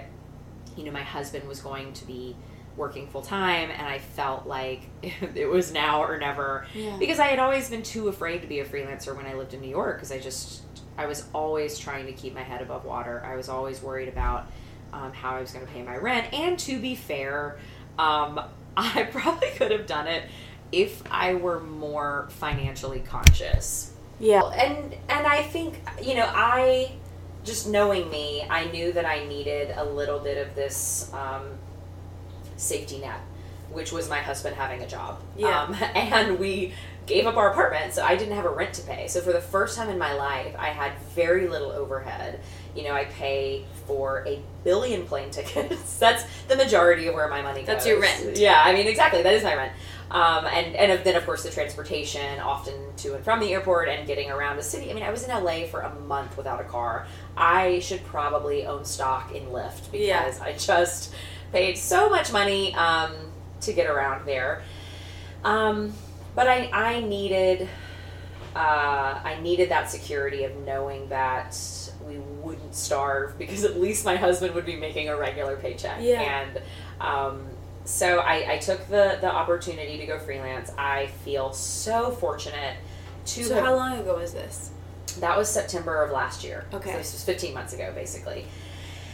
And um, we moved out of our apartment. We have some very dear friends that let us stay with them for a month while I um, finished up at Vogue, and Tim was, because we had to move out over Labor Day weekend, just logistically, and we stayed with them for a month in Brooklyn, and then my husband flew to San Francisco, and I met him there a week later, and that began my freelance life and living out of a suitcase for fifteen yeah. months, and it was, um, it was hard at first. I mean, even though I was so excited, I get to San Francisco, and that was my first city, you know, the first city of the tour. That was where his show opened on the tour, and um, I was, you know, had gone, even though this was something that I had wanted for years, was to have the flexibility of being a freelancer, but it was October at this point, so things were really starting to slow down in my industries, um, and it just takes a while. Like, it takes a minute to... And I was all over it. I mean, I was emailing every single person I knew. Like, I'm I'm a freelancer now, and I'm free for work, and here's my website, and here's my resume, and, you know, just shouting from the rooftops. But even still, it takes time, because mm-hmm. people will think of you when the time is right, but it might not be on your timeline. And I'm having a bit of a hard time because I'm not... For the first time, I'm not... going into my office every day, and that was... Finding a new routine. Yeah. That yeah. was part of my ritual. I loved my coworkers at Vogue. I loved... They were, like, part of my family, and, you know, every morning we would have our coffee and kind of catch up as we were checking our emails and, you know, thrust into the day together, and I didn't have them, and I genuinely missed them. I'm like... I would email them and be like, I don't think it's normal for people to miss their corporate coworkers as much as I miss mm, you guys. Yeah. And... Um, you know, I was, again, it was a new routine. I didn't have anywhere I had to be, and I wanted to do work, but there wasn't really enough work. I had a few projects from Vogue that I got to finish up for a couple of months. So anyway, it was a tough transition. I wasn't nuts about San Francisco. Um, I missed Brooklyn, you know, I just missed the conveniences of New York. Um, and then we go to L A, and that we were there for a month. And then basically the tour sort of from that moment forward, the tour was like week by week by week. So finding a process and a rhythm has been, I mean, like a, it's like an art within itself, because I was so rarely in the same place for more than a couple of weeks. Yeah. I mean, even now, fifteen months later, the longest I've been in one city is four weeks. Wow. In fifteen months. So once after we left L A, it was, um, you know, a week in San Diego, a week in Denver, a week in Seattle, a week in Salt Lake City, then it was Christmas, then it was, um, you know, I was home for a little bit, and then I was, it just was, we were all over the place. Um, yeah. So my... Which sounds very exciting, but it's probably very challenging in any sort of routine and career. It is. And, the, and freelancing, you know, eventually it picked up. Um, I feel like once... people came back from the new year. Um, I slowly started getting clients. And I also am just so grateful because I have, I don't know if you have people like this in your life, um, but they're almost just like your, like your guardian angels, you know, they're your, um, cheerleaders. Yeah. Just like your champions. And for whatever reason, they just want to help. They just mm-hmm. are constantly I mean, one of them is my associate publisher of Vogue, uh, this woman named Kim Fastingberg, and she is amazing. And she's just one of those people that is always recommending me for work. Yeah. I mean, she's always passing my name That's along. Great. She's she and, and and it's one of those things where it's like she has. I mean, yeah, she likes me, and I like her very much. But you know, she really has been such a champion. And I have um, so Laura, who actually was the editor on my soul tattoo piece for Refinery, she's another one of another one of those people who just has always. Um, like champion my work mm-hmm. and, and, and whatever she can do to facilitate or to help. And she's also an amazing editor, and, and I am so grateful to her for that. But, um, yeah, I don't know. I just have been very lucky to have those handful of people that are constantly yeah. being like, you're doing great. And, you know, of course, like, let's get you this job, or let's publish this, or whatever. And, uh, yeah. that was helpful. So yeah, the, the routine is, it's, I have to say it's very, it's so different. The routine is no yeah. routine.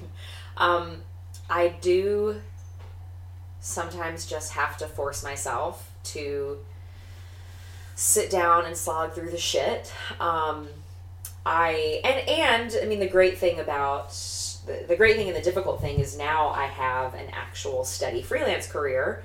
But now I have to balance my time between doing the work that makes me money and then writing the creative work that, mm-hmm.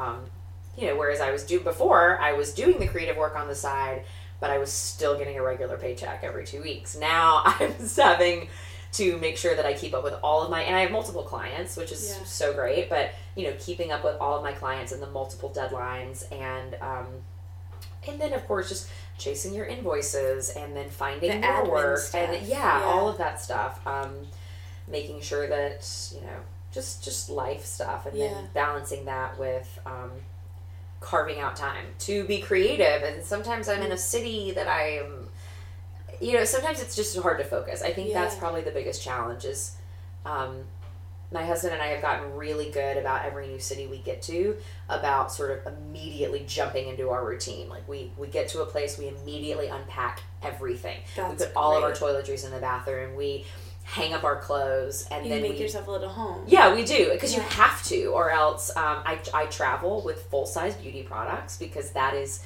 it's like the one constant that I have in every city. Yeah. You know, I, it, it's, yeah, it's tough. Um, But I have always thrived in change, and I like new projects, and I like changing spaces, and so it has worked in my favor. It's only been in the last two months or so that I'm like, oh my God, I've got to get my own bedroom. Yeah. I've got to have my own bathroom again, you know?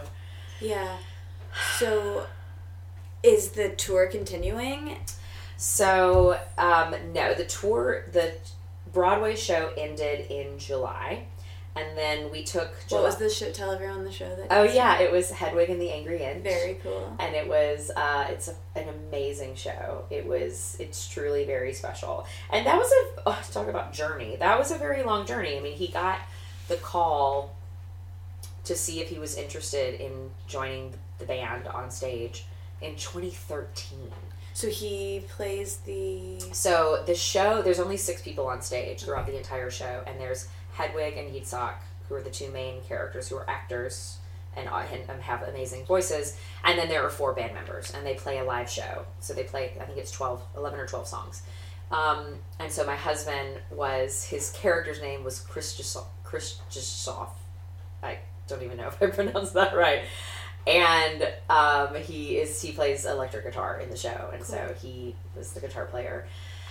Um, and it's such a special show, and that was it was so amazing to be a part of that. And you know, the show on Broadway kicked off with Neil Patrick Harris, and then it was Andrew Rannells, and then it was Michael C. Hall, and then John Cameron Mitchell came back, and um, and then Darren Criss, and then Taye Diggs. And I was gonna say I knew Taye Diggs. Wasn't it? Yeah, so that was he was like the final Hedwig. Um, And so then the show ended, and we were still living in New York, and that was sort of like a throwaway year after that. And then the the tour started. So it was ten months of touring. It ended in July, and um, July and August, we both sort of, at that point, freelancing was going pretty well for me. So I we would go to like our beach house, which I'm again so grateful to have this beach house that we could go work at. Um, and I continued to travel a bit, and my husband started working on his, so he just in September released his first ambient record. He's an oh, ambient composer. Cool. And um, it's beautiful. It's called Now Is the Last Best Time. Cool. And into it. Yeah, it is um, about the Alzheimer's caregiver experience, because his yeah. uh, mother has been caring for um, her husband who mm. had Alzheimer's. has had Alzheimer's for quite some time. And obviously with my grandmother, it's just it's a very important theme that has run yeah. through our relationship. Um, but it's a beautiful ambient record. And so in July... So what does that mean? It's ambient music for caregivers? Or that's No, the... it's just that the inspiration for the record oh, was it. about that's the so experience lovely. that... it's. I, it, it really never ceases to amaze me. I mean, obviously I'm biased because I think that he's magnificent, um, but it is amazing to me because, you know, my medium is words, and so, and, and before that it was dance, it was choreography, and um, so in a way I understand how you translate emotion. Like for me, it was translating emotion through my body, and now it's translating emotion through text.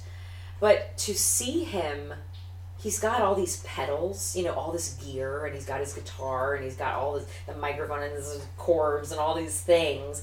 And to see him work, it's like a mad scientist. It's crazy. And to see him create sound that can evoke an emotion that, I don't know. And I've always been kind of a sucker for that type of music, for instrumental music. Yeah. And for, I was a big fan of the album Leaf when I was um, younger, and uh, have always... been a fan of instrumental music as a dancer, I guess. But anyway, um, so yeah, the, the, the album itself is all about um, kind of like evoking that emotion That's great. that you experience as a, as she was a full-time caregiver for her husband. Um, anyway, so when we went, so July the show ends, we went and just kind of worked on our own projects. He started working on a new record. Um, I was freelancing and writing, and it was so cute. I told him I was having a really hard time getting motivated to start doing some of my creative writing, and I wish I had more exercises. And so he took a pack of note cards and he wrote writing prompts wow. for me, like well, thirty writing prompts. Yeah. And he would give them to me every morning. Oh, and he'd be like, you so good. And he's like, it doesn't matter how long you do it. It can be ten minutes, it can be oh. an hour, you know? So, so um, good. so that was, I guess, part of my so process supportive. for a little bit. So supportive. Um, and do you listen to ambient music while you write? Do you listen to music? I listen to a lot of Max Richter uh, when I write. I listen to my husband's record when I travel, when I fly. It's very... So his his sort of the music that he is naturally inclined to create is very dreamy and ethereal. It's beautiful. Cool. I'm so excited to listen. Yeah, his this record is some of it is a bit dark, but it's still very beautiful. Um, but the, the what he usually does is just, just really sort of dreamscapey type. Cool. But that sounds cheesy. It's not cheesy. It's very good. No, but, that's so cool. Um, but uh, so where was I going with that? So what you're doing now? Are you gonna put roots down somewhere? Right. Or are you guys gonna keep traveling? So. He just finished a tour with Tegan and Sarah. He cool. um, was, yes, he played with them for the I con. I love them. Yeah, they're amazing, and also so lovely, cool. lovely ladies. And so he played in, the, it was like a five-week tour, I guess. So he just finished that a couple of days ago. And now we have to decide where we want to live. Come to New York. Come to New York. So we well, what I think, what I think, we're basically torn between L A and going and having a house in upstate New York.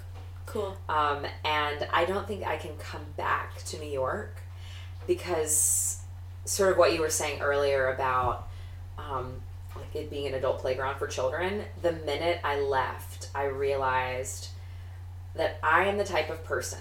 That this is just, I have to accept it. It is my cross to bear. If there is a bright, shiny toy to play with, I will go to it. It's very distracting. It is so distracting. And I was so, this is a whole other thing. I was very fearful of leaving New York for years. And I think a lot of people um, get in this I'm place. fearful, and I just got here. Well, and you, New York has this way of just sinking its teeth into you, and yeah, it's like you're like, I, down. You're like, I hate it, but I like it, you yeah. know? And it has this way of convincing you that no place is going to be as good. Yeah. Nowhere else is as good. And to be honest, I have spent fifteen months traveling the country, and I still believe that New York City is the greatest city in America. That is not to say that there are not tons of other amazing cities. And that was something that I truly did need to see for myself, because I had kind of been brainwashed into thinking that New York City was the only city, and it was, you know, the only place to be, and who will I be without New York City? And it becomes part of your identity. Absolutely. And it was so deeply ingrained into my identity. I had only lived in New York as an adult woman. I moved here, you know, when I was twenty-two, and I left when I was thirty-three.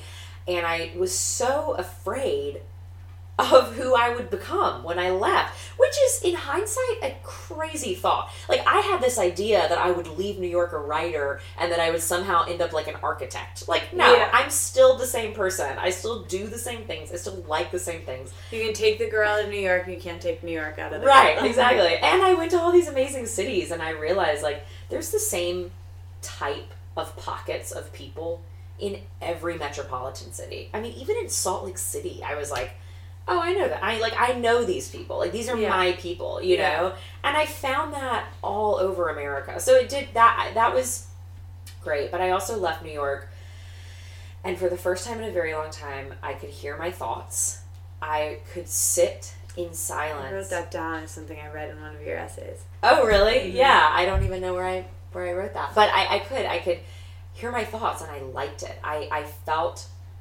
for the first time in a long time that I had reconnected with, and, and this has actually, a lot of this um, I realized after my reading with Ash and getting my soul tattoo, is that I previous had, podcast guest. Yes. And I realized that towards the at my end of my time in New York, I had just completely lost the connection to myself. I had, I didn't, I didn't, hear my gut anymore, which is was very strange, because my whole life I always really prided myself on following my gut and my heart. Like, I never made decisions really from a logical perspective ever. I always made them because deep down in my gut I just knew that this yeah. was right for me, you know, that this was going to make me happy, or at least it would take me in the right direction to discover something else. And I I don't know, I just to and I think this is a thing that happens as you get older. In general, you become more afraid of risk because you have more at stake, because mm. you've worked so long to accomplish a certain thing. And I had genuinely worked very hard to accomplish a particular life that I had been living in New York, and but I had also completely lost this um, this connection uh, to the things that I wanted. I, I almost I couldn't if someone had asked me, what do you truly want? I would have sort of blurted out a billion things, and I wouldn't have been able to decipher which ones I wanted more or less. I just didn't know, and I I knew that I needed to leave New York for perspective. I knew I needed a break, and I was so afraid of leaving because I thought that I would lose all of my inspiration when I left New York, because New York is such an inspiring place, and the people are so, you know, yes, they're individually, so many of the people that reside in New York are magnetic and exceptional people, because you have to have this sort of gumption, is what my old boss used to call it, to the gall to even try to exist and succeed. Um, but as a collective energy, you know, the people make the city so radiant, and it's just like sparks, you know? Yeah. And I was so afraid of leaving that. I was so afraid of not having that inspiration. But then I left, and I thought, oh, you know what? This is actually really good for me, because I'm just the type of person who will never stop chasing the thing. And I have to be forced to be alone. I have to be for. And, and I love to be alone. I don't hate being alone. I, I genuinely so, enjoy being. I relate being, to that so much. Yeah. But I also love people. I mean, this is, yeah. again, like connection, you know, coming back to... And New York is, New York City, there's no better place than to connect with a billion people every day. You're walking down the street and you're connecting with... There's an event, there's a thing to go to, and I think what I've noticed from being here is that people want to say yes more and go to things, because I think we live in such small spaces, yeah. that we want to be out and doing things, and it costs so much to live here that we're like, okay, let's actually yeah. take advantage of it. And I, it's so funny that we're having this conversation, because I've been feeling that same sense of distraction and just unfocused. And that's something that, like, before I moved to New York, I was still feeling that, like, sense of being a master of none and mm-hmm. and a little bit, you know, scattered. And then when I moved here, I felt that even more. And I thought, oh, maybe it's just because I just moved. I need to get grounded and, like, figure out my life here. And it's starting to come together a little yeah. bit. And I think the seasons changing have helped. But for the most part, it's just very distracting, because there's a thousand coffee shops I could go work from. There's a million co-working spaces. There's a million, like, God. things I could wear and do and eat, that it's just, like, my willpower is going to my decision-making and not my work. Yeah. And it's just making me feel a bit Well, and being distracted. New like you are, you still ha- you have so much to experience. Like, even at thirty-three, I at least had, I mean, God, just walking down the street, I was like, I used to hang out at that bar when I was twenty-three. I've been to that Mexican restaurant. I used to get pizza at this place. You know, when I was twenty-three and twenty-four years old, all I did was hang out in this area. Like, this yeah. was my place. And then, you know, I lived on the Upper East Side, and I lived in Fort Greene, and I lived on First and First. And, uh, you know, then I lived in Williamsburg. And so I at least felt like I'd I'd had my places. I yeah. had my favorite spots. I had my favorite restaurants. And I was, like, still figuring and, it out. And if I were in your shoes, oh my God, my brain would explode every yeah. day. There's too much to see. There's too much. And it's amazing. And I love it. But it's, yeah, it's, it's, a, and so what I wrote down was from your, your essay on self-care, which I loved, and I'll, I'll post about it. But yeah. I think you kind of covered a lot of the notes in it. But I wrote down, you wrote about creating space for yourself, and you said that for the first time in years, you could hear your thoughts and you learn to focus your energy differently. So where where are you with that now? You know, with, I I wrote this down, but I relate to that mm-hmm. deeply, like I said. And, and you also said, I think in that same essay, which I thought was so great, you said, you decided to treat yourself with more compassion and kindness, which in turn would help you do that for others. And I just, I thought that that was so brilliant. And this was another thing I wrote down from that. And it basically, like, annotated the entire thing, apparently, but it was so good. You said, maybe I ought to stop running from whatever fears and insecurities I have yet to realize, because they manifest themselves unconsciously in my bad behavior, and start confronting them. Maybe I should start this journey and have a little patience for myself. Things could only go up from here. So where are you with that now? Like, when you wrote that, I think oh, it was maybe man. almost a year ago? A couple yeah, months ago. Or maybe not that long ago. But, yeah, again, I know journey is the word we keep using. You know, it's like a good word, but I hate it. Yeah, I know. I know vocabulary. We need to think. I know, I'm a copywriter. I should be able to come yeah, up with a better come, word. Come back but, to us. Yeah. It's um, in the subtitle of my book, and I hate it. um, yeah, I just...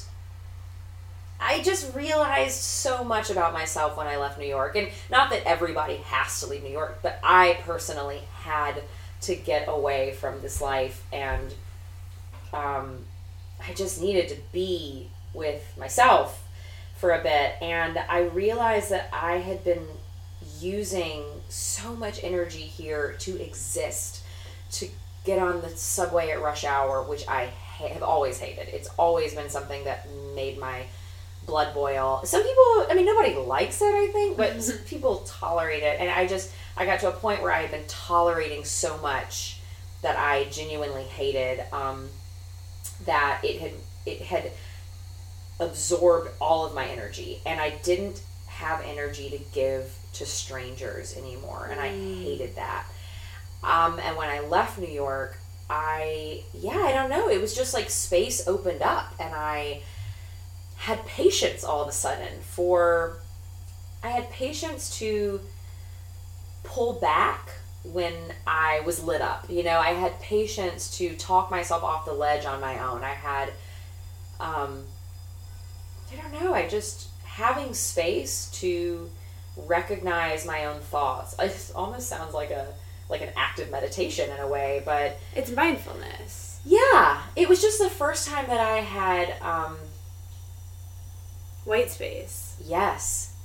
extra space. Yeah. I didn't have that for so long when I lived here because between work and then, of course, I, in my free time, I always felt very guilty about, like I'm a, I'm, like I said, I'm a very bad movie watcher because my thought is if I have enough time to watch a movie, then I should be writing.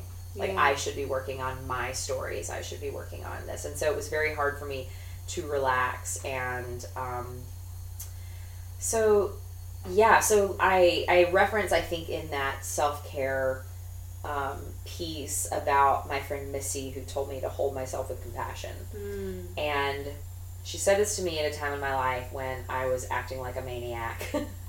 And I was being very hard on myself because I, I was I was being very selfish, and I was um, just kind of like a hot wire at this moment in my life. And she was like, "Hold yourself with compassion." I'm like, I don't know what that means, and I didn't get it, and it made me angry because I was like, I don't understand this like crazy cosmic bullshit that you're talking about. Yeah.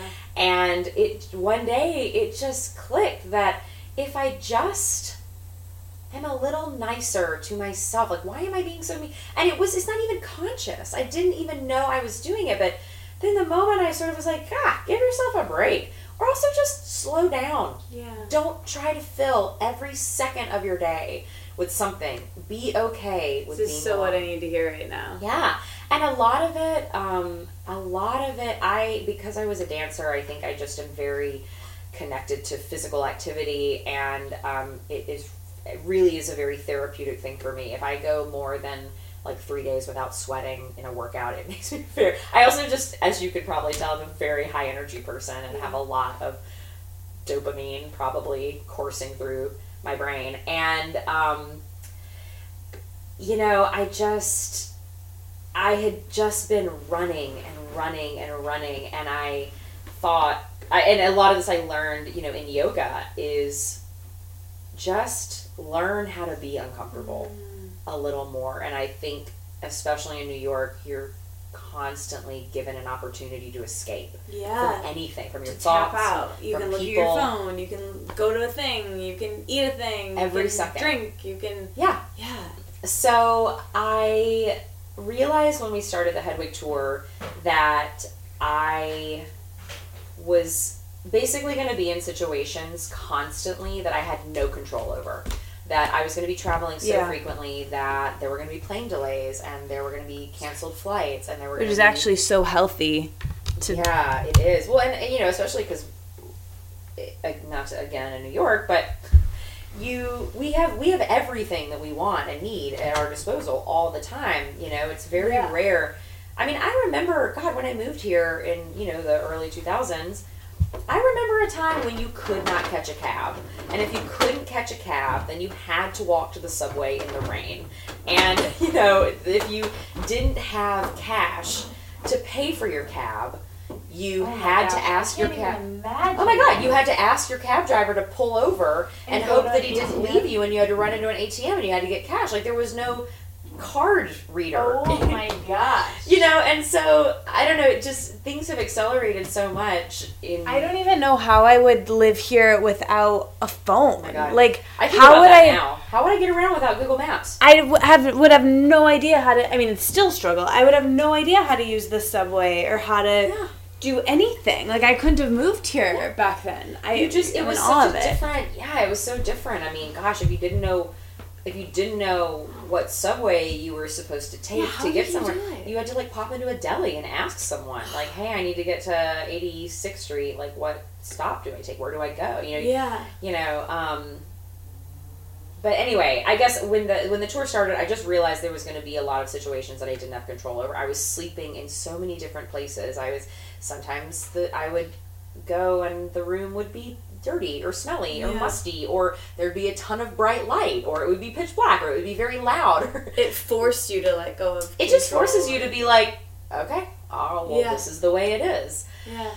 Um, and I then so at the time that I wrote that piece, I also had just finished reading The Power of Now, which was you know incredible and it was very difficult for me to get through again because I have a very hard time reading in the first place, and I kept having to read paragraphs over. Have and you ever over listened to? That book? Oh no, I think you're the one I that told me. You. Yeah, I didn't know. It's very funny. um, But I'll play you a little bit, like, after this. Okay, yeah. But the thing that really resonated with me was when he says, the reason that we um, are angry or frustrated or um, the reason we get worked up about sort of everyday things is because we are resisting the reality of what is. And Which that, is that we can't control. Is that we can't control it. And that, that the world is still functioning as it is around us, and it's just that we happen to see it through a particular lens. Yeah.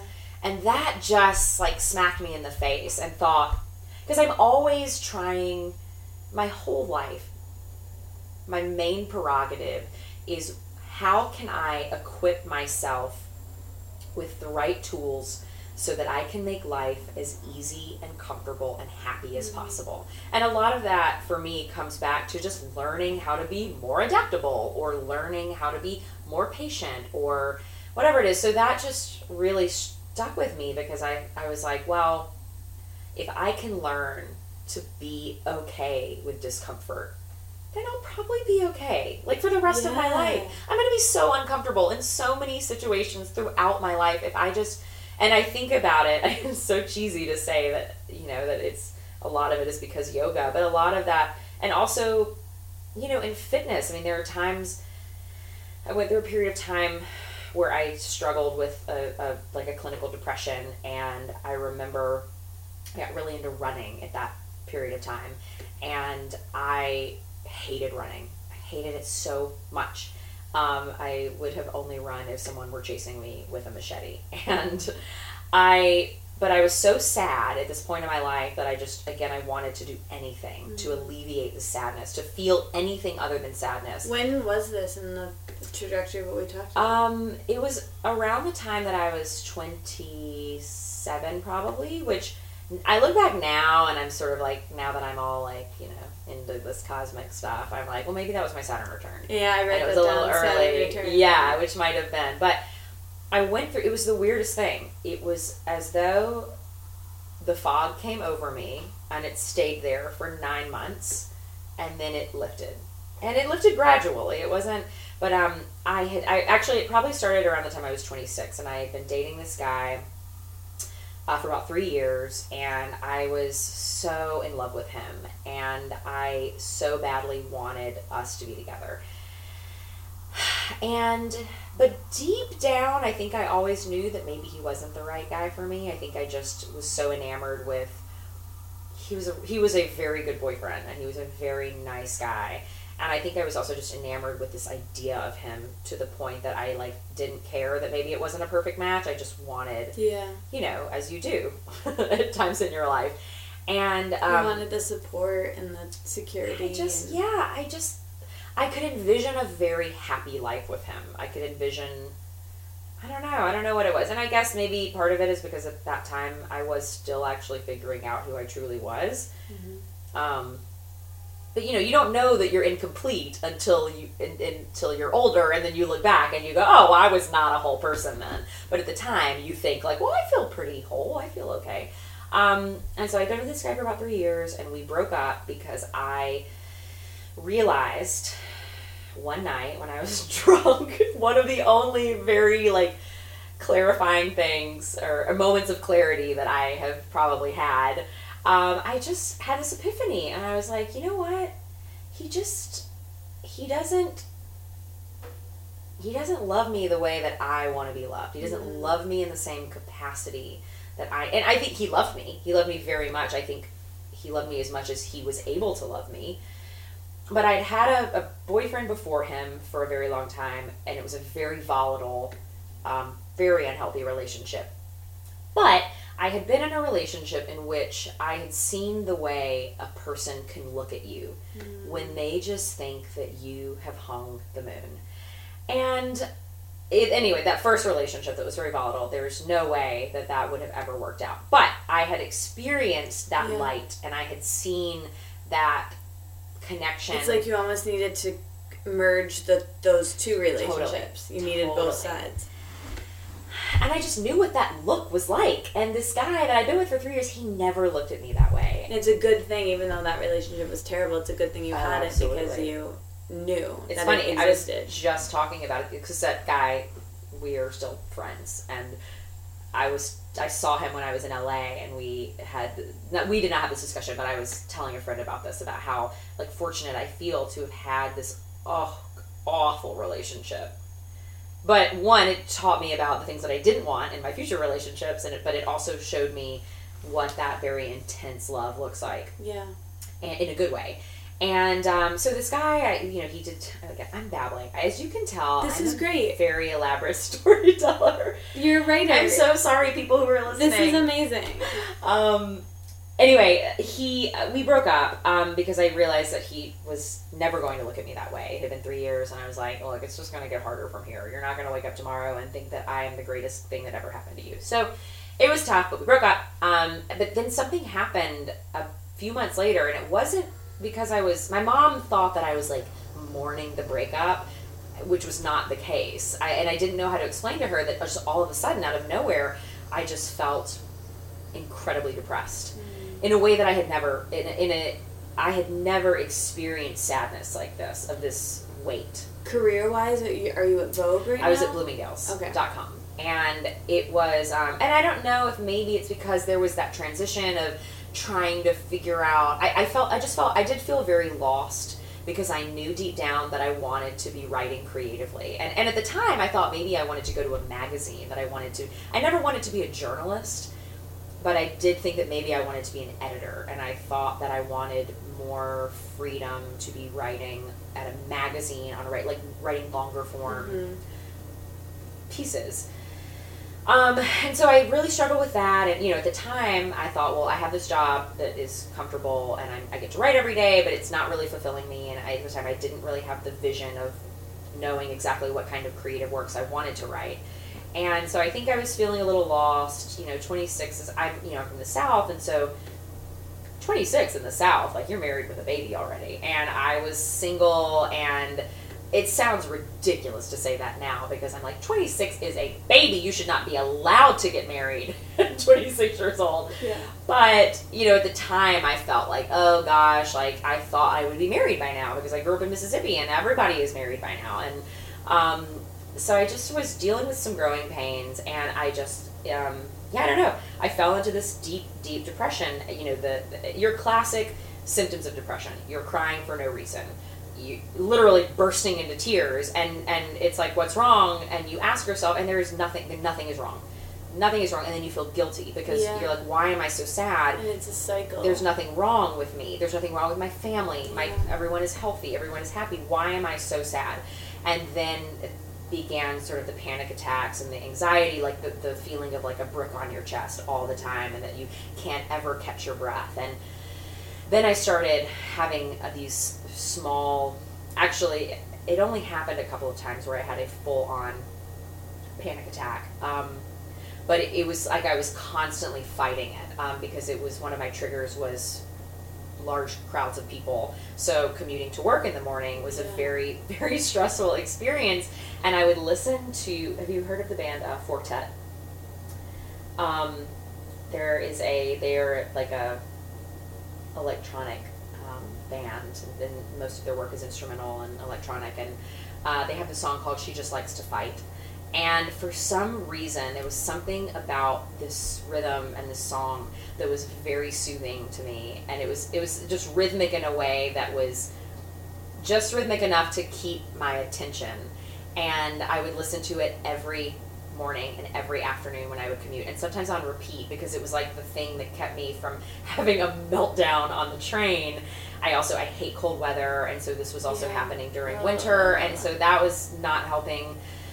Um, anyway, so that, you know, I would avoid people's calls. I didn't want to do anything. I didn't want to see anyone, and um, and you don't know how to explain it to other people, because you feel like you're not justified in your sadness, and you feel, um, again, the guilt, and just on and on and on. Um, and then there was a period of time when, so then at that point my mom was very upset and wanted me to see someone, and I refused, obviously, because you're like, part of you is so in it that you don't want help, you know, you're like, I don't want, and maybe it's partly because you're embarrassed, partly you're ashamed, partly you're just, if you've grown accustomed to the misery and you don't know what you'll do without it, mm. you know, and I think a lot of times that we become so familiar with these emotions, even the negative ones, that we don't know who we'll be yeah. when we don't have them to, to rely on. And that, I think that was probably a lot of it. Um, and then there's, I won't even get into all of it, but I, it was also during a period of time when I was, uh, for the first time in my life, like sexually liberated. And so this was the first time that I, I really kind of discovered myself like as a sexual person. I mean, I had, you know, had sex with my boyfriends, but, um, it was, and I wasn't like running all over Manhattan, but I was, you know, I was sleeping with different people and, um, was very detached emotionally from people, which in a way that made it very easy to sleep with people. And, um, yeah, I don't know. It, so then there was a part of me that, and I think a lot of it, again, I think the sex was an escape. It was an escape from feeling the misery of the sadness. And um, so that became a very important part of that period of time. And so after about eight months, my mom was really adamant that I see someone and that I get on some medication, and I did not want to do that, and I refused and refused, and finally she just like called someone one day and she was like, you have a prescription. Oh god, what was wow. it for? It was a prescription for, if you said it I would know the name of it, but I can't think of it. It's the it's one that is sort of double. It, it like um, suppresses anxiety but also helps with depression. And it's something with an L, I think. But it also, one of the side effects is that it severely tempers your sex drive. And I was like, that's all I have left. Like, yeah. I am a shell of a human. Like, if I cannot, like, escape from this one form, um, you know, and again, it, it sounds terrible. It sounds like I was, like, you know, sleeping with someone, like, a different person every night, which I was not. But, um, yeah. you know, it was... I don't know. It was a, it was, that was a turning point though, because I guess I sort of felt like I'd been faced a little bit with an ultimatum. Like, you either need to get on medication or you're going to have to somehow find your way out of this depression. Yeah. It was like, it was like people were on to me at that point. I had been avoiding their calls long enough. I had been sort of like hiding out in my East Village apartment long enough. And, um, I don't know, after about a month, it was like, things started to get easier, and then the fog gradually lifted, and then... So you didn't take the medication? I didn't take the medication. I just was, like, really didn't want to do it. And I'm not anti-medication at yeah. all. I think that medication is great um, if you feel that that's what you need. You know? Yeah. Did you go to therapy? I didn't. What do you think got you out of it? You just made a choice? I really almost? don't know. I, and maybe. I really don't know what happened, because... you know, I didn't feel like I had a choice. Yeah. And I, I don't know. It, it's the weirdest thing, and I have no idea how to explain it. Because I remember getting to a point in my depression where I thought to myself, I genuinely believed, well, this is just the way it's going to be for the rest of my life. Mm. Like, I will never know happiness. It sounds so dramatic, but I truly yeah. believed that. I truly believed that I would never feel happiness again, that I would always feel lethargic. Because the, the, the way that I like to describe it is that I felt so lethargic on the outside. I felt like as if I were sort of floating through the world, unseen, like just almost like an apparition. But on the inside, I felt like someone had trapped me in a box, and I was like banging on the box and screaming to get out. But you would have never known that by my demeanor and the way that I sort of carried myself. It was just yeah. like the strangest thing. Yeah. So when did you meet your husband and that? I met him not long after that, actually. And, um... My he was playing guitar with a very talented and beautiful musician named Holly Miranda, and I met them through my best friend Julie, who lives in L A. Cool. I think the one that I mentioned earlier. Yeah, yeah. And uh, she was managing Holly at the time, and she begged me to come. This was during C M J, which you they just had a C M J in October. I guess they're still doing it. I assume it's like a music festival in New York, and they were playing C M J. And Julie begged me to come to this loft party in Bushwick. And this was twenty ten Bushwick, okay? Like, there was a Roberta's, and that was it. I mean, it was, yeah. like, factories, Roberta's, lofts, you know, that, like, I don't even know what was going on. And um, I, she had been asking me for quite some time to come to Holly shows, but because I had been depressed, I had basically been ignoring her. And I didn't want to go do anything, but I, she says, if you do anything for me, please come to this show tonight. I really need you there. And so I do, and I took a date because I was going out with this guy at the time, very casually. And um, we went, and I saw my now husband there, and I did wow. not, um, I won't go into all the details because this is, again, a very long story. And I want to hear all of it. He hates it when I tell it because he's like, you could just make it about twenty minutes shorter, but in I short. I did the same thing. I saw him. I did not really even, he did not register with me at all. Um, Holly, who he was playing with, is a, just has the most magical voice, and she is just on stage a, a beautiful presence, and I was completely enamored with her. I just was like, who is this beautiful siren with this gorgeous voice? I don't even see these other people. Um, and I ended up talking to Tim, my now husband, that night very briefly, but again, I did not. He, um, to give you a little bit of a description, when we met, he was twenty-five years old.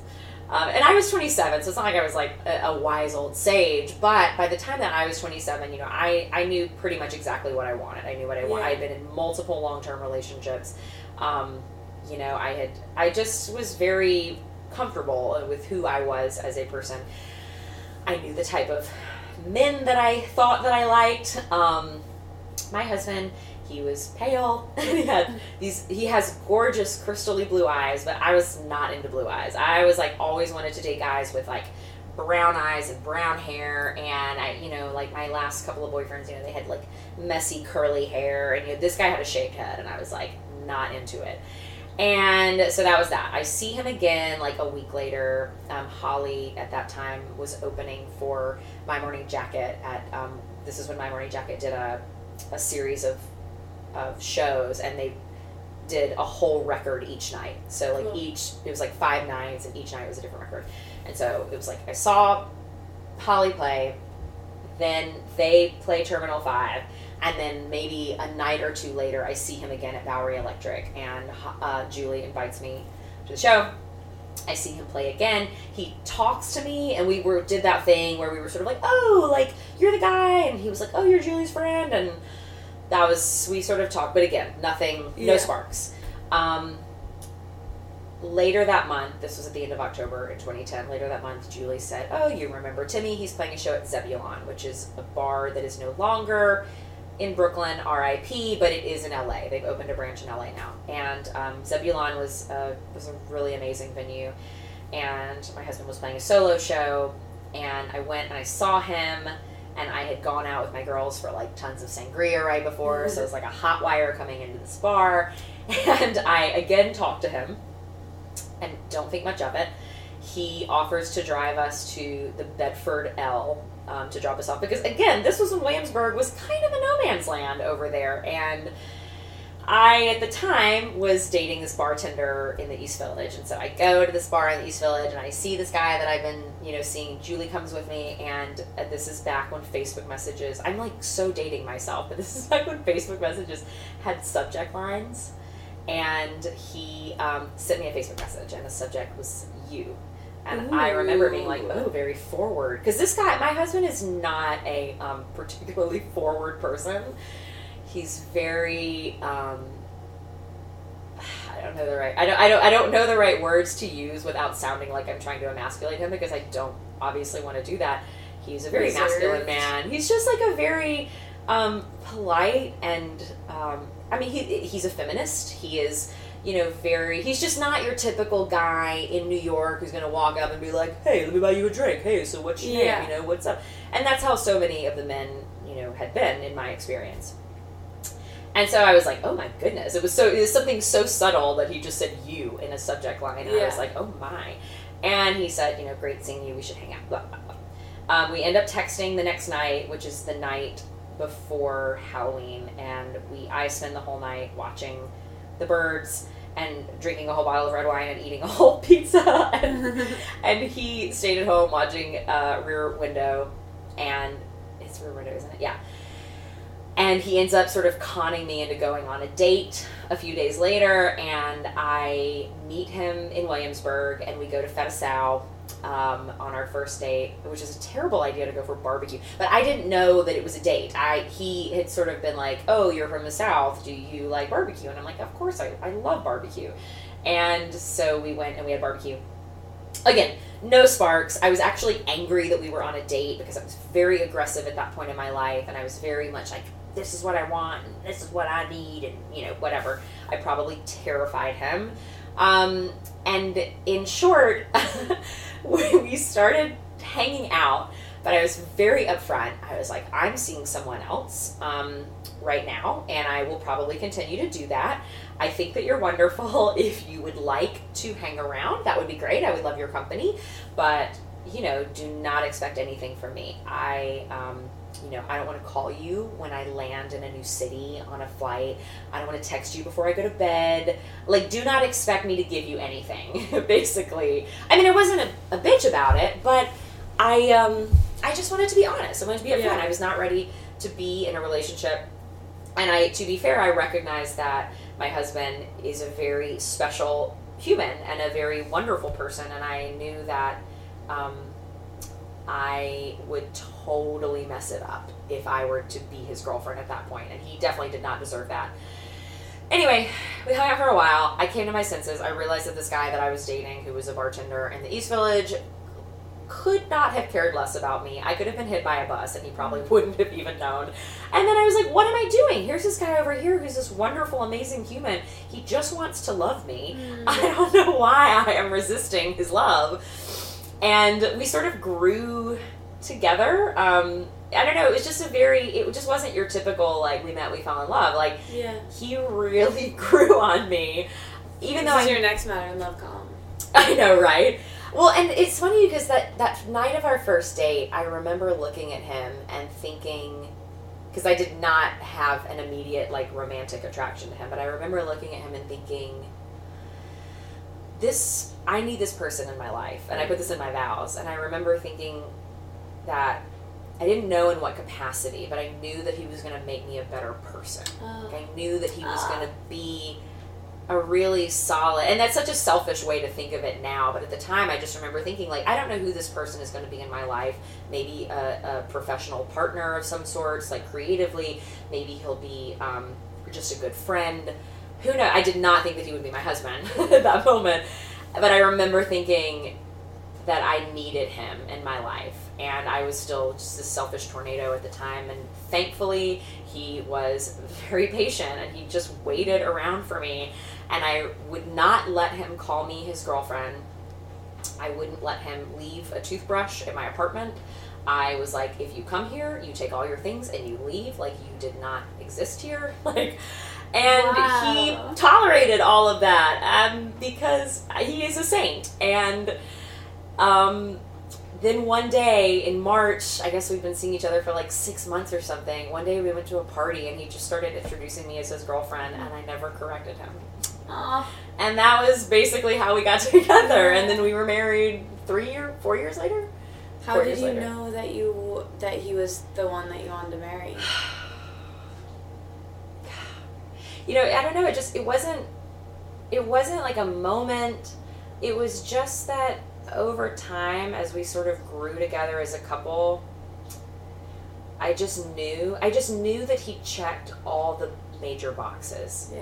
He was loyal, and he is kind. He's a kind human. And he's funny, and he's sweet, and he's creative, and um, I knew that he would always work more mm. to keep us afloat, to keep our life afloat. I, I just, I don't know, he's just a stand-up guy, you yeah. know, and that was so important to me, and I also knew that he would um, really commit to me. I, I had been in relationships where I had been cheated on before.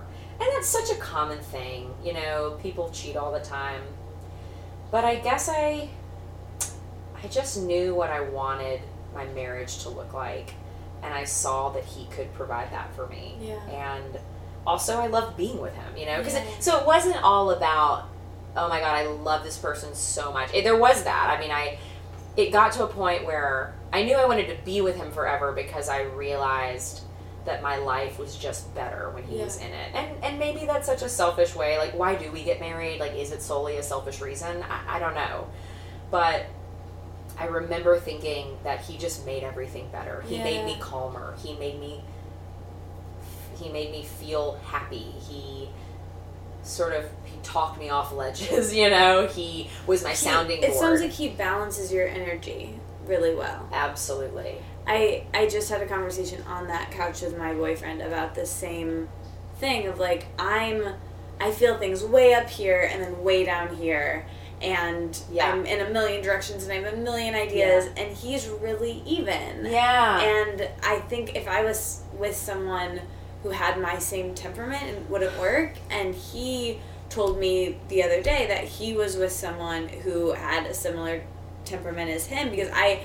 He he got really frustrated with me last weekend because I was walking around the city being like, just, I'm feeling so many feelings, blah, blah, blah. And, like, um, and I just kept saying to him, I don't know exactly how I said it, but I was just like, you should be with someone else. You should be, it would be easier. They might live in the same city as you. Like, there's so many other people that would probably be better for you because you're really great. Like, what are you doing? Like, that's yeah. what I kept saying. And he was got, like, legitimately mad at me. And he was yeah, just like, can you please stop doing that? Like, yeah. that is really annoying and I don't yeah. like it at all and it makes me upset. Please stop. And we had this conversation where he was just like, I like this actually. Mm-hmm. Like, I know it feels a lot for you and I know you don't even like feeling it. Yeah. But I actually like being around it. Yeah. Because I've like been with the alternative and it doesn't work for me. And I was like, oh, wow, that was such an aha moment. And it was yeah. like a breath of fresh air of like, oh, I can stop. Like he's he's into this. Yeah. You know? And for me, long-term partnership was all about that balance. I mean, I am very good at thinking um very long term. I mean, I'm not too long term, but I'm very good about seeing the big picture of things. Mm-hmm. Like I can sort of, um, I'm very calm in a chaotic situation. Like if something, I mean, if somebody like, you know, I don't know, I, I can't even think of a great example, but if someone is, is injured or there's like a, a minor emergency or something, like I'm very collected in sort of getting things done and knowing what to do.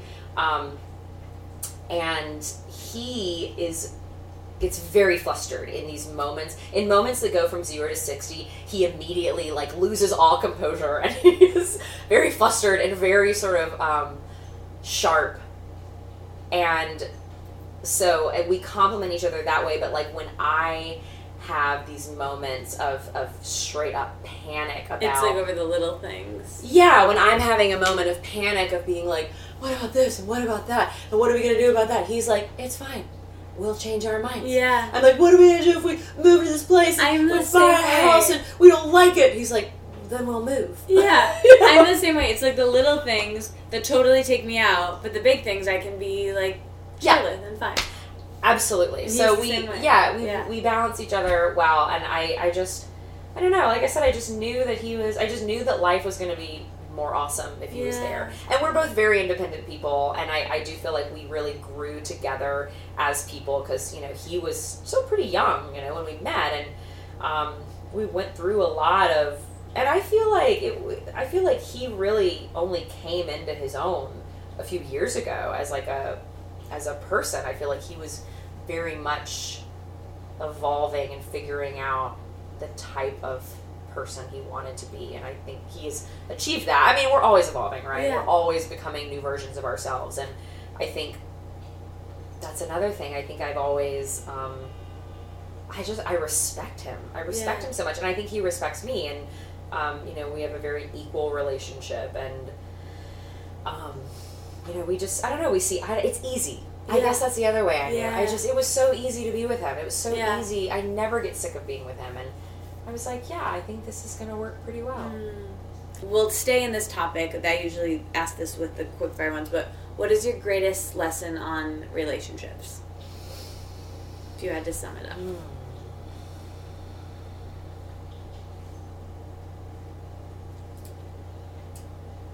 It's hard to be put in the spot. I know. I want to say, I want to say, um, trust your partner.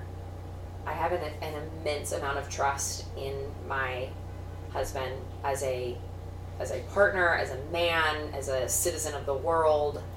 Um, but that said, I am able to trust him because he has proven to me multiple times that he is a trustworthy person. So that one is tricky because sometimes you end up with a partner that you maybe don't trust. I think so. The cliff note on that, or the like asterisk on that, would be once you find someone that you know you trust and you know it's right, yeah, then trust just trust them. Like yeah. trust them. Like if they say I love you, don't doubt them. Mm. If they say Um, I could have used that last weekend. Yeah, if they say everything is fine, like, believe them. When they go on tour, believe that they're not, like, sleeping with other people. Like, just give them the benefit of the doubt. Give them, um, so that for me has been a major, major thing. Like, I, I, I trust my husband. And I also, you know, if my husband decides that he wants, that he's going to cheat on me, or if he decides he wants to be with someone else, um... he's a grown man, you know, he can make those decisions. And I, I guess I also, I don't live in fear that that will happen. I hope it doesn't happen. I don't ever want that to happen, but I also don't think that we can control other people. And I think trying to is exhausting and a waste of our energies. And, um, you know, my husband knows that I, I, I trust him with this, and I hope that he respects me enough to not let whatever, because we're humans, right? Like we are all so incredibly imperfect, and I hope that he knows that I have put this much trust in him that where when he goes, you know, I'm not like, where were you tonight, what were you yeah. doing? I'm just kind of like, I hope you had fun, and great, I, I believe you when you tell me that this is what you did and that you came home and you went to bed. I believe that there was not another person there with you, you know. Yeah. And um I don't know, so I guess that is, trust has been a major, major, and that's also, we spend a lot of time apart, and so I think that in my situation, it is crucial to, to believe your partner. Yeah. Um, because it is exhausting when you are constantly doubting them, and um, it's exhausting for both parties, you yeah. know, to, to constantly feel like, why don't you believe me, or, um, and that sometimes I feel like maybe is like a self-fulfilling prophecy. Yeah. Know? Um, yeah. But the, what was the other one going to be? I think I was going to say the other lesson I have learned about relationships is to give your, like, give your partner space, um, like allow them. And again, this also depends on the person and the relationship, but um, one of the readings that we had read at our wedding was a Rilke quote, and I can't quote it at this moment, but it was basically about the moment that you understand that, you know, basically a canyon of space exists between you and another person, then you can be happy. Because I'll never, I don't know, I think we have this idea about partnership that we should know everything our partner is thinking and feeling, and that we should, um, you know, that they can't do anything without us, that we need to be let in on all their all of their thoughts and feelings. And I, well, I guess that's a nice idea. I would love to, I, I love that idea of intimacy. I also think that my husband should be allowed to explore his thoughts without me trying to yeah. jump in the front seat. And, um, you know, there's like, there's, you know, when he makes music with other people, um, it's such a beautiful experience, and like his chemistry. I mean, I can see his chemistry with other people, and sometimes they're women. Um, Holly, for example, the, their chemistry when they play music together is electric, and it's so beautiful to me. And that's something that I will never have with him. I don't play an instrument. You know, I'm not ever trying to be in a band. I will never know what that feels like to experience that with him. And that's okay. You know, if he were to come to me and say, like, I don't know, I feel really passionate about exploring, you know, writing a record about my exes or something, I would be like, okay, do it. Like, you know, feed your art, live your life, you know, like, as, again, of course, there's parameters of, of the things that you want to allow your partner to do, but, like, I hate to use that word allow. Like, he, again, he is, a, he is a, his own person. He's yeah. his own human. And I think accepting the fact that there will always be space that I don't get to fill is crucial because it allows him to flourish as a human. And um, and I like to think that the more he is able to flourish independently, that he will be able to come back and love me even more. Kind of that idea of like, the more love I give me, then I get to go out and give it to other people because I'm so full of love yes. for myself and for my work and for my life that then I, I actually have this overflow that I get to go out and be like so kind to strangers on the street, like open doors for people and like, you know, not get mad when somebody cuts me off in traffic and just like wave. And yes. anyway, I think it's uh, that similar idea is like just giving them, allowing them the space to explore their own, I don't want to say journey, yeah. but explore their own path. Yeah, their, path, yeah. that's a synonym. Own, yeah, we can do better, but we're, we're, we're getting that's a yeah. step up. Okay, so something else we talk about on this podcast every episode is body image. Mm-hmm. And we haven't really gotten into to that at all, but I want to. No, bit. Do you have another year? I know. Well, we have to a little bit. We're going to we're going to dock this boat, but we got to we got to keep going yeah. a little bit. I'm going to get you out of here. You're probably like, "Oh my god, I was I got you're going to no, get to drinks with your friends and be like, I got trapped." Um, okay. So, you wrote something in a recent essay about body image, and I wrote down my favorite part. You said, "On bad days, I fall prey to the false idea that there's only one way to love my figure, which is to inhabit a body that's not mine. I'm so grateful for my body, no matter what it looks like in the different stages of my life. That's the attitude I choose to feed."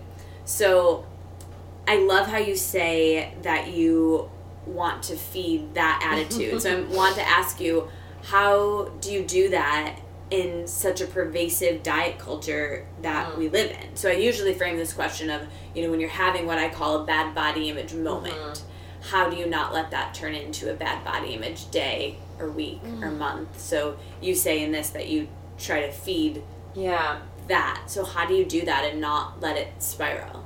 I think I just try to get immediate perspective. You know, I think about how much time I personally, and I know so many people and, and women especially, but, you know, men can feel this too. Um, think about how much time we spend worrying about our bodies and about what it looks like and what other people think about our bodies. And then I, I guess I just try to pull back immediately and be like, who the fuck cares? Yes. You know? It doesn't matter. I am, like, why? Why? And, I, and the second that I ask myself that, like, why are you so, like, are you happy? Yes. Okay. Then what are you so worried about? You know, and I do this all the time. And I, you know, I, it's definitely a thing that I struggle with. Now I'm, you know, I'm in my, almost at my mid-thirties.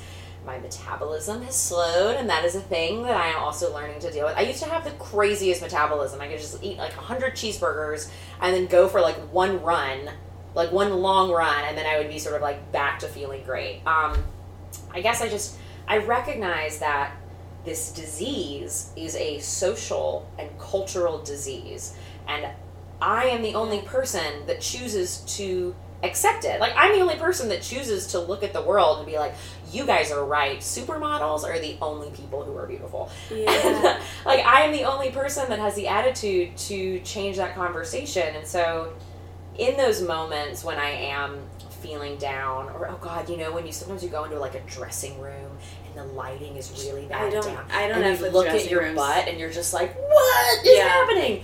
Um, Pro tip, take the clothes home, try them on in your own space, take them back. It might take you longer, yeah, but it's all about perception. And I just, I, yeah, I just try to pull back and be like, you are, you are a healthy person. You're happy. You like your life. You love to eat pizza. Why would you ever deprive yes. yourself of this joy? Like, we have so few sensory pleasures in absolutely. Life. To deny it is crazy. And like, I also, I'm not worried about my heart.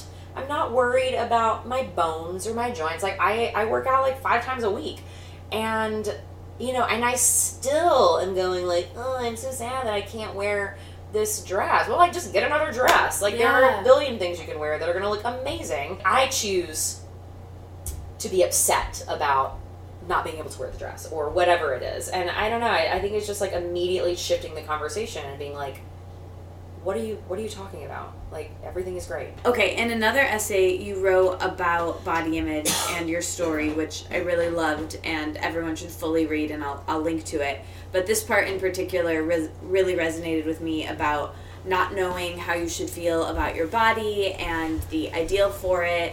And this is what I wrote down.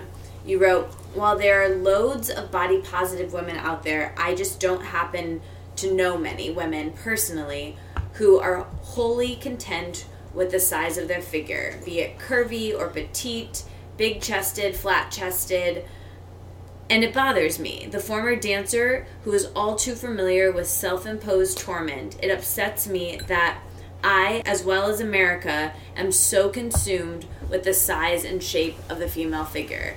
And you just touched on that a, a bit, but I want to talk about, you know, with this body positive movement and fat acceptance movement and all of, you know, what we talked about. I think we summed it up really beautifully, but how do you balance, you know, self-care and wanting to look a certain way aesthetically with getting angry about this as a feminist yeah. issue and a political issue? It's something I like to think about a lot, and I think you addressed it so great and how you navigate that in that essay. Yeah, thank you. Um, I think it is being open to understanding all points of view. Like, I am very interested in how, you know, because some women are like, just call me fat. That's what I want to be called. And other women are like, I would prefer, you know, full figured or whatever. And I guess I'm really interested in in listening to that conversation. Um, so as far as like on that end, I guess I, I think I want I want to be a student in this movement as much as anything. Like, you tell me, like, what is, um, what do you want to be called, or what do you, how do you feel comfortable? Um, and I don't know. And I guess as far as like personally, I, I base, I base it off the way that I feel, which is a lot of times why I work out the way that I do. Um, you know, and then, and I, I still to this day, and I mean, like, like I said, when I come to New York, I basically, I might as well just like buy a case of wine and carry it in my purse, because I drink so much wine. I'm like out with my friends all the time.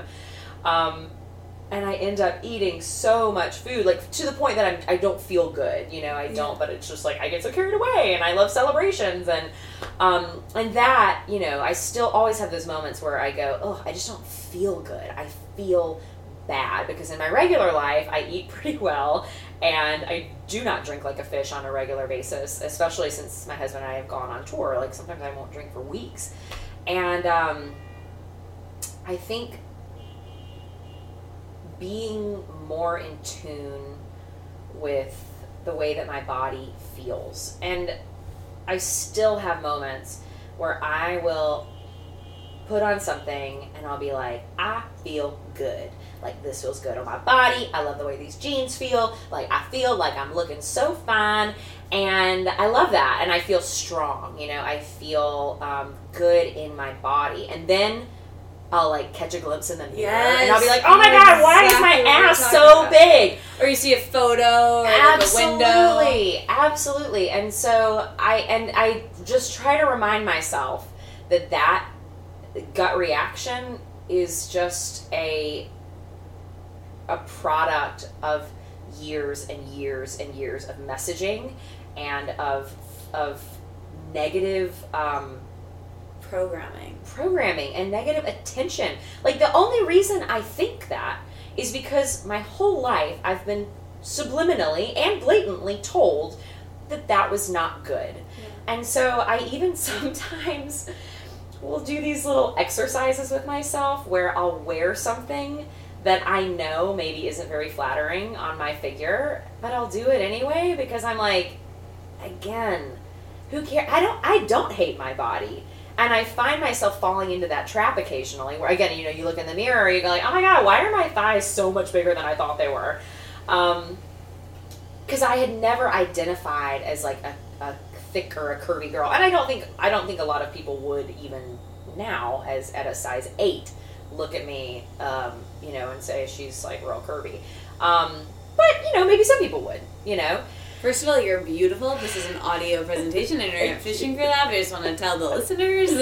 Thank you very much. But like I, you know, I have this. This is a perfect example. I have a pair of overalls that I bought at Madewell about a year ago, and I love them. They're very soft denim, and they they have like a high-waisted thing, uh, little seam here, and um, they're just comfortable. And I they're overalls. Like overalls are the best, but they accentuate my midsection as though it were a small inflatable donut. Like it just it just like hugs my belly and my hips in a way that genuinely is not flattering.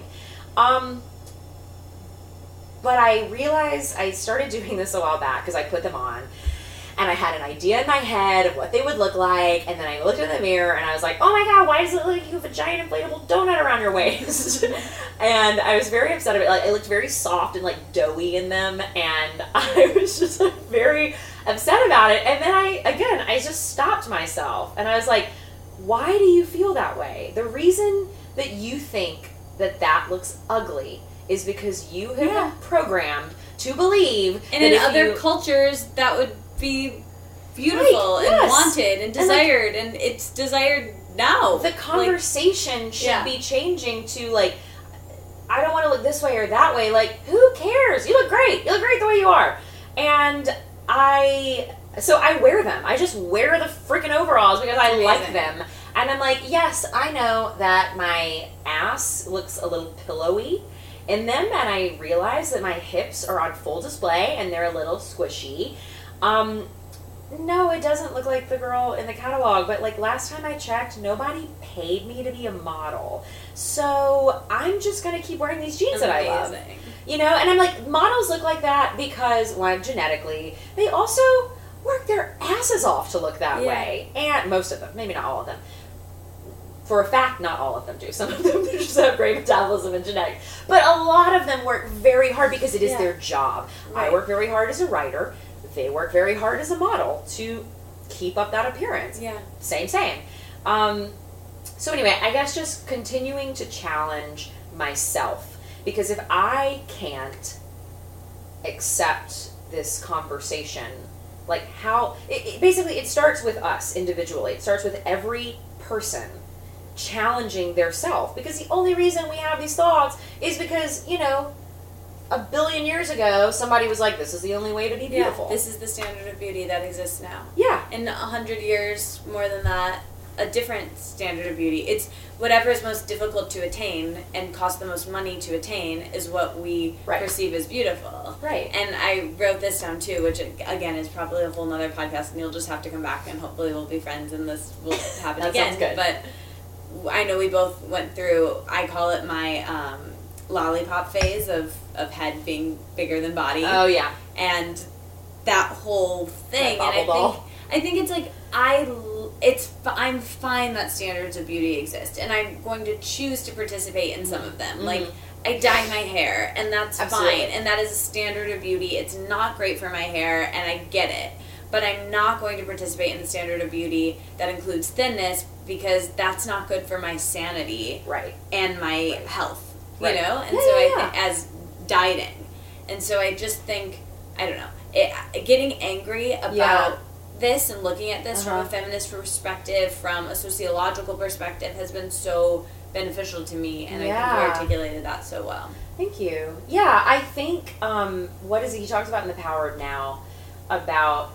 Um, I mean, this is in in his case, he's talking about the emotions that we feel that sort of consume us, and I think I agree. Like, I also obviously prescribe to like standards of beauty that might be outdated, or but you know, but I do it because it makes me feel good, or you know, whatever. And I completely support Which is that. Okay. Yeah. Exactly. I mean, like my my girlfriend Jessica sent me an article a while back that I thought was I continued to think about, and I am terrible at remembering the author and like where the pub, the piece was published.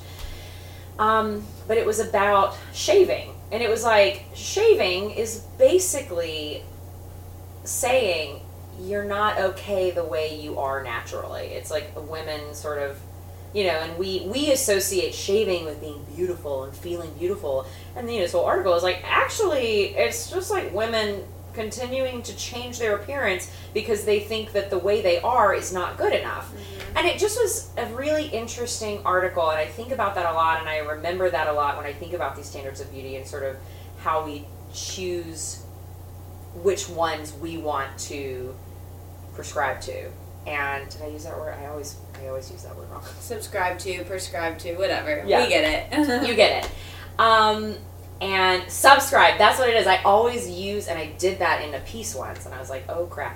Um, anyway, I, yeah, I, I think that the important thing is that you don't become so consumed with a standard of beauty that it sort of takes over you. You know, the minute it becomes a mild obsession, that's, and I also am just a firm believer of um, having like, of, of not, I mean, never, not never having, but of trying to live a life that is as addiction free as possible. Yeah. Like the moment you become codependent on something, then that is the moment that we should try something different, yeah. you know, or try to wean ourselves off of that thing. And that that's just a weird hang up that I have. But the moment that a standard of beauty becomes such an obsession for you, um, in that you don't feel okay okay without it, it, yeah. then it, it is an addiction.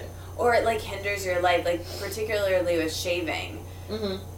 I think some, compared to manipulating your size and shape on the basis of dieting mm-hmm. or, or doing negative things to ourselves, I think that is a different thing than shaving and being like, oh, this thing is, like, mildly annoying in my life. Right. But it's not holding me back. But I've also had moments where, this is, like, long story, vulnerable, I guess, but, like, I, I, not vulnerable, like more in a silly way, mm-hmm. but I remember like having like a weird ingrown hair on my bikini line and being like, I can't hang out with you today because I was like, I, this is gonna be like a whole thing, like, and like nobody cares, yeah. nobody yeah. noticed, it was fine, yeah. but it was, I was so in my head about like my bikini line. Yeah, well, and then there is this thin line of like how much space do we give ourselves to accept the things that make us feel a certain way. Yeah. And then when do we push back, you know? Yeah. I don't know that there's, like, a proper... Because it's different for everyone, you know? Some people are like, I am so physically uncomfortable with this, you know, ingrown hair that I cannot function. And in a way, you have to be like, well, I mean, I have to respect, like, that, you know, this is a thing. I don't know. And then at, some, at a certain point, too, I'm just... I'm really toying with the ideas that, like, standards of beauty do exist. And right. This is the world we live in. And right now, even... the standard of beauty does include thinness right now. Yeah. And I don't want to participate that and, and perpetuate that, but I think acknowledging that is okay, you know? And it, it's bad. Absolutely, like, yeah. Society's terrible to fat people, and that's like a yeah. big issue. But it's it's just interesting to talk about yeah. these things. Well, and I do think that uh, all you can do is is acknowledge it, recognize it, and ask yourself, how can I be more informed? How can I be more active? How can I challenge myself to, you know, participate, even if it's on a personal level? Because the only way that we're ever going to create any change is to acknowledge it, to acknowledge our faults, and to acknowledge and, and just to start it on a personal level, you know? Yeah. Yeah. Yes. A thousand percent. Okay. There are one million things that I want to ask you, but we'll do these all quick fire. Okay, okay? okay. So just say the first thing that, that comes to your mind. I'll warn you that they start out easier and they get more challenging. Okay. So just prepare yourself. Can't wait. Okay, I warm you up. Favorite color? Red. Favorite day of the week? Ooh. Even though I'm a freelancer, I think I might have to say it's still Friday. Favorite hour of the day? Mm, whatever the hour is that I stopped working and start cooking. Mm. This is a good transition question. Best thing you've eaten in the last week? Oh, God.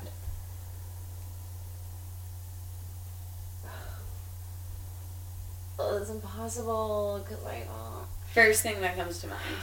First thing that came to mind was um, one of my all-time favorite restaurants is this place called El Almacen, and it is in Williamsburg, and it has actually started to change a little bit. It's been there forever, but one of the things I loved about it was that it maintained its integrity even as Williamsburg has changed drastically over the last decade.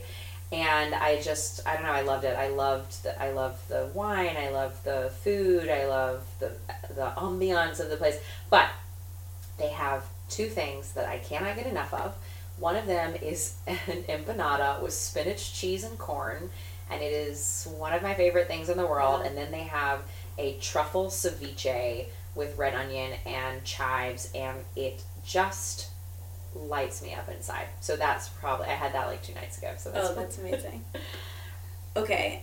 Um, what is something that you want to be doing less of in your life? Mm. Repacking my suitcase. Something that you want to be doing more of in your life? Uh, writing this collection of essays that I'm working on. What's one thing that you wish more people knew about you? That contrary to popular belief, that I actually do like to be alone? That's a good one. Okay, how do you handle your relationship with social media, technology, all of that? I think it's an interesting topic. I try to be an active participant.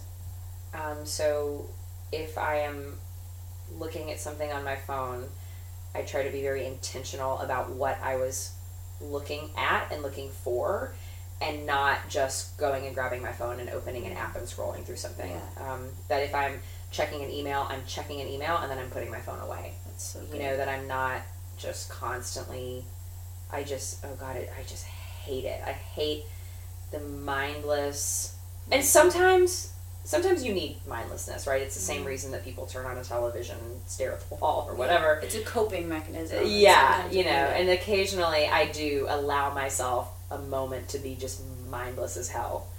But um, on a day-to-day basis, I try to, also because as a freelancer, I'm I'm constantly connected to my email. And I even often ask my clients, because I've had clients before like text, and I have asked them politely to please email me, that I yeah. cannot be having my my corporate work life coming through my text message. I mean, I I, I always tell them, call if you need me, call if you need to discuss yeah, something. Yeah, it's urgent. Um, it just is more easy to get lost when it's not in the actual inbox. Exactly, and I have like a system. Um, so yeah, I try, and I again I'm I fail all the time at it, but my goal is to be an active, intentional participant and not just constantly like frying my brain on what to look at next. How do you handle comparison? That's something that mm. I struggle with a lot. Um, I think it's just a constant struggle for everybody. And I, I guess I have accepted that I will always have moments in which I feel lesser. Um, but I have done a lot of reading about people's journeys. Like, I'm also very interested in how people ended up. I'm very interested in people's origin stories and how they got to where they are. And a book that was really, really helpful for me was a book called, um, I think it's called A Book of, it's called Getting There, A Book of Mentors. And it's basically these, all these really famous, successful people telling their stories about how they got where they are. I mean, it's every, everyone from the girl that invented Spanx to John Paul DeGiorio of John Paul Mitchell Systems to Anderson Cooper to Warren Buffett. Cool. And these people talk about um, their journey. I don't know. I think that it's just, it's also, I love Elizabeth Gilbert because I love hearing her talk about how hard writing is. And yeah. um, I Makes love, you feel less alone. Yeah. I, I think I, I try, I just try to remember, I try to stock up on other people's stories so that when I have that moment of comparison and I feel like I'm like the crappiest writer in the world, or like I'm not pretty like I used to be or something like that, I just try to remember that individualism is important for one, and also that we all are doing our own thing, and the yeah. only like the quickest way for me to fall behind in this path is for me to keep comparing myself. Yeah. Like, if I want to sabotage my happiness and my goals, then keep at it. Keep looking at other people and thinking that they're doing something better than you. But the only way I'm going to actually achieve the things that I am so passionate about achieving is if I just sh- immediately shut down those feelings of insecurity and keep moving. Mm. You know? So well said. Thank you. Yes. Oh, that was so good. Okay, what are the first three things you do when you wake up in the morning?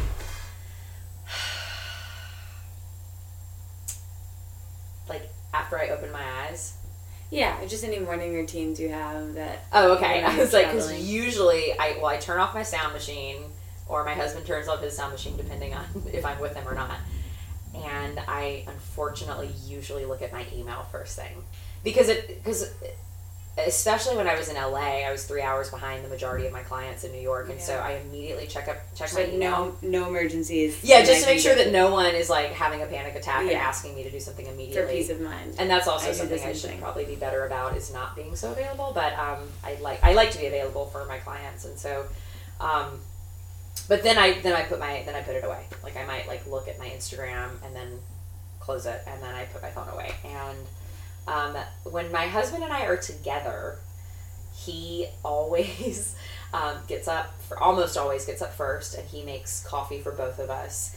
And he knows that I hate waking up to artificial light, and so he will he will open the drapes like very delicately and sort of let the natural light come in. Oh, that's amazing. Um, and so yeah, so I usually have a cup of coffee. Um, And then I probably will go to and go to my laptop. So terrible. Sometimes I'm at my laptop by like seven forty-five in the morning. I'm not actually working, but I might just be sort of getting organized for the yeah. day because every day is different for me, and I like to have an idea of how much time I have to write creatively and how much, you know, work and how many deadlines I have in a day. So that's lately been it. It is like coffee first. Um, sort of get prepared for the day. I might do a little bit of work, and then I usually go work out, and then I come back to work.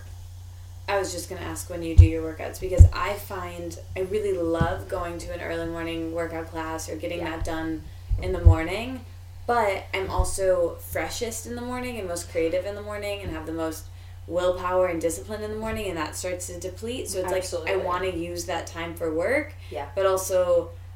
It's it's almost my day is thrown off if yeah. I do it in the morning. Absolutely. It's thrown off for work, and if I work in the morning, it's thrown off because I I wish I would have gotten the workout in the morning. So it's like yeah, well usually, the... and I do have the, the good fortune of being able to work from anywhere. If I want to work yeah. from home, I can. If I want to go to a coffee shop, I, I prefer to work in a place where there's lots of other people. Me too.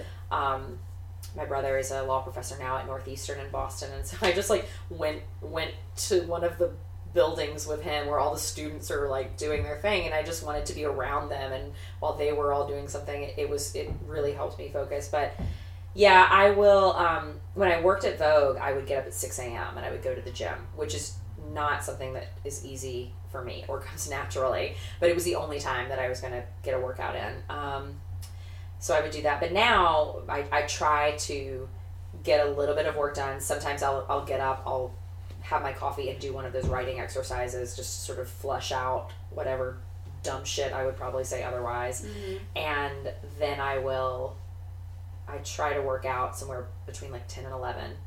Then I like shower, and then I take the rest of the afternoon to, to do, you know, either copywriting work or um, creative work. Yeah, cool.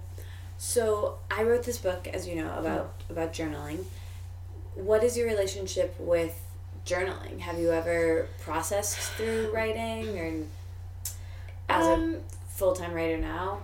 I have tried, and I would like to have a better system. I, for a while, I was looking for online apps. I mean, or online um, prompts. Yeah, there was. Oh, what is it? It's not. Is it called seven hundred fifty words? There's one where you yeah can, yeah you just go and yeah, you just yeah. have a blank sheet. Mm-hmm. I did that for a while. Um, I do like the idea of just stream of consciousness writing and just getting it, because I, I do think a lot of times that clears the space for saying what you really want to say.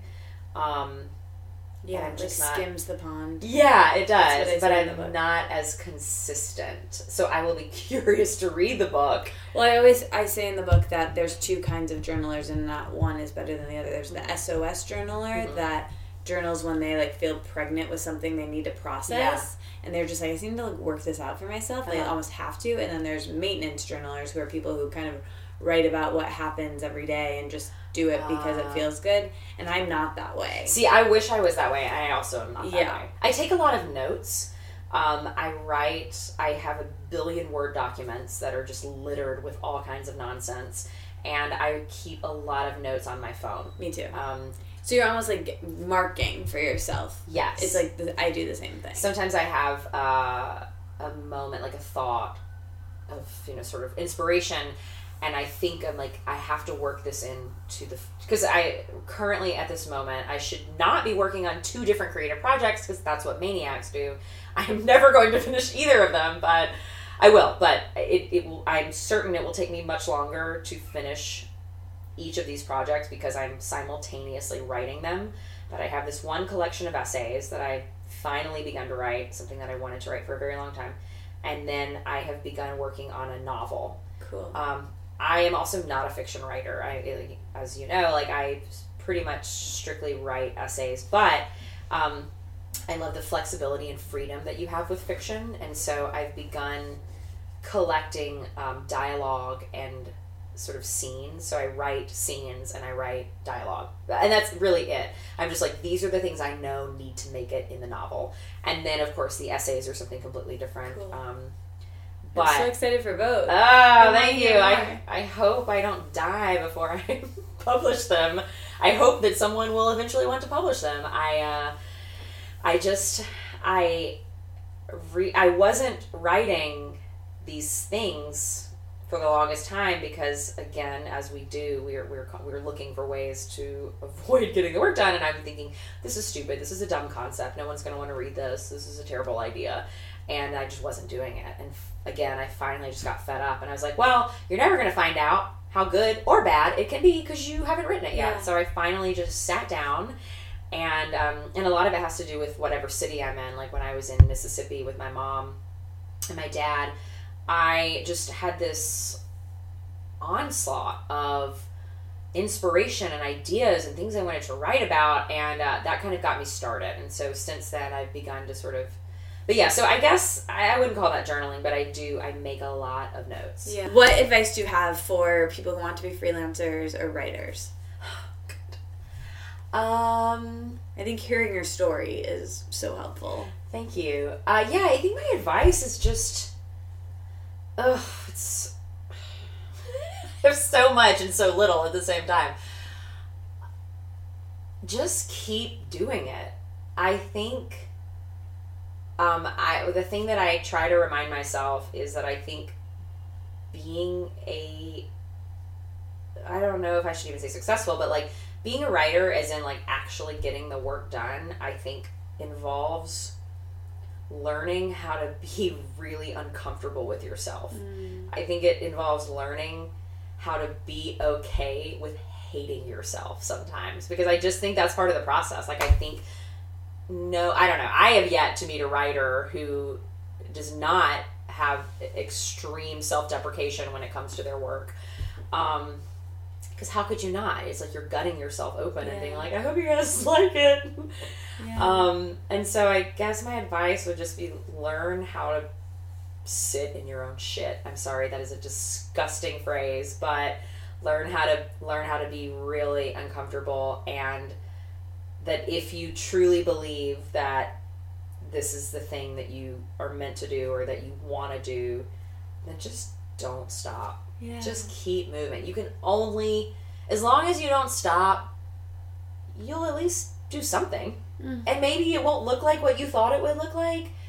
It might be something totally different. But as long as you stay in motion, moving forward and constantly squashing your doubt, um, you'll be okay. You'll land somewhere. Amazing.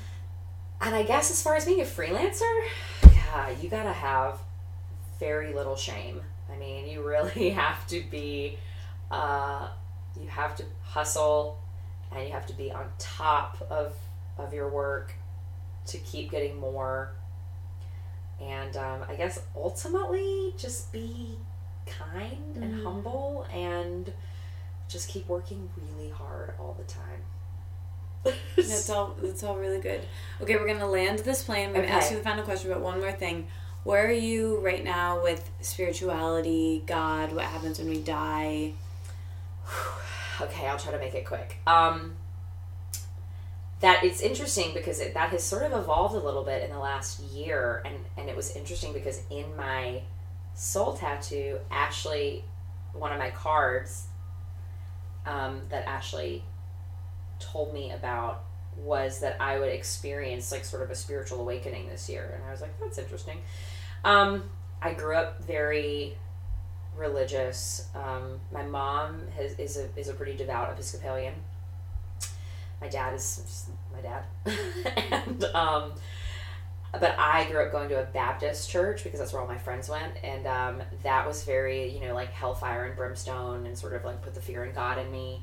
And I think ultimately kind of, ultimately did definitely turn me away. Um, and as I, when I got to New York, um, you know, and as I started meeting lots of other people and meeting lots of people of other religions and denominations, and um, I realized that maybe this is what, this is why I love um, You Made It Weird so much, because mm-hmm. I just love hearing these conversations about spirituality and the evolution of spirituality. And so um you know I wish we I wish I would have asked this question earlier. No, but it's okay. Well, I'll make it quick. Um it basically I sort of evolved um out of Christianity because I just all the things that I had previously been taught just didn't make any sense to me anymore, and I especially Baptist um and my husband and I are very similar in this. He was grew up Catholic, and that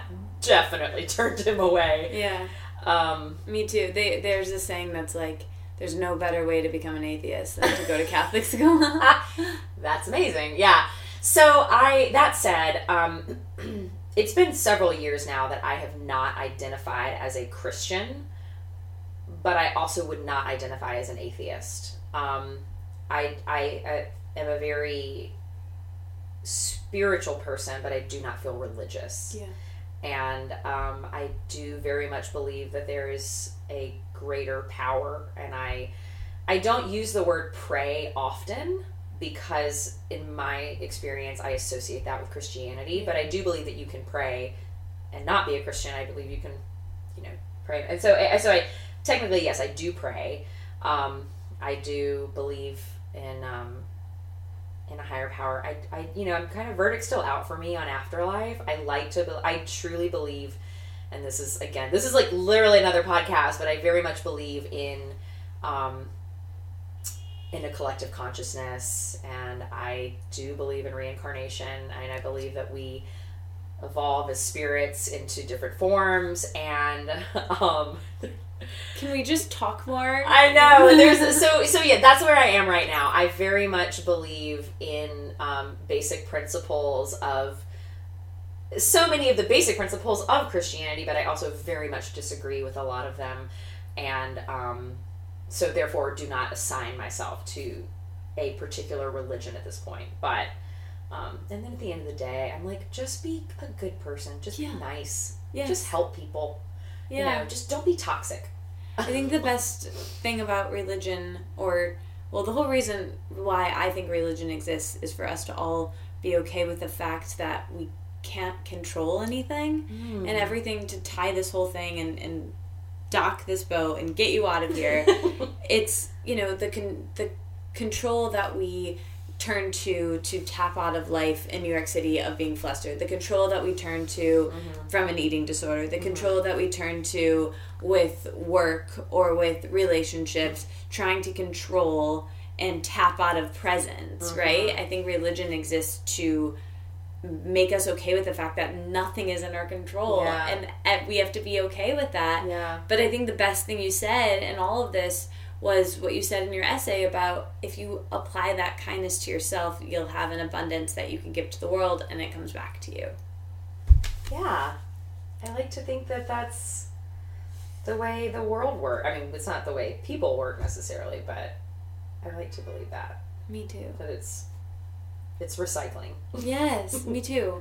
Okay, so the name of this podcast is Let It Out. And first, I just want to say thank you so much for doing this and coming over and spending so much time.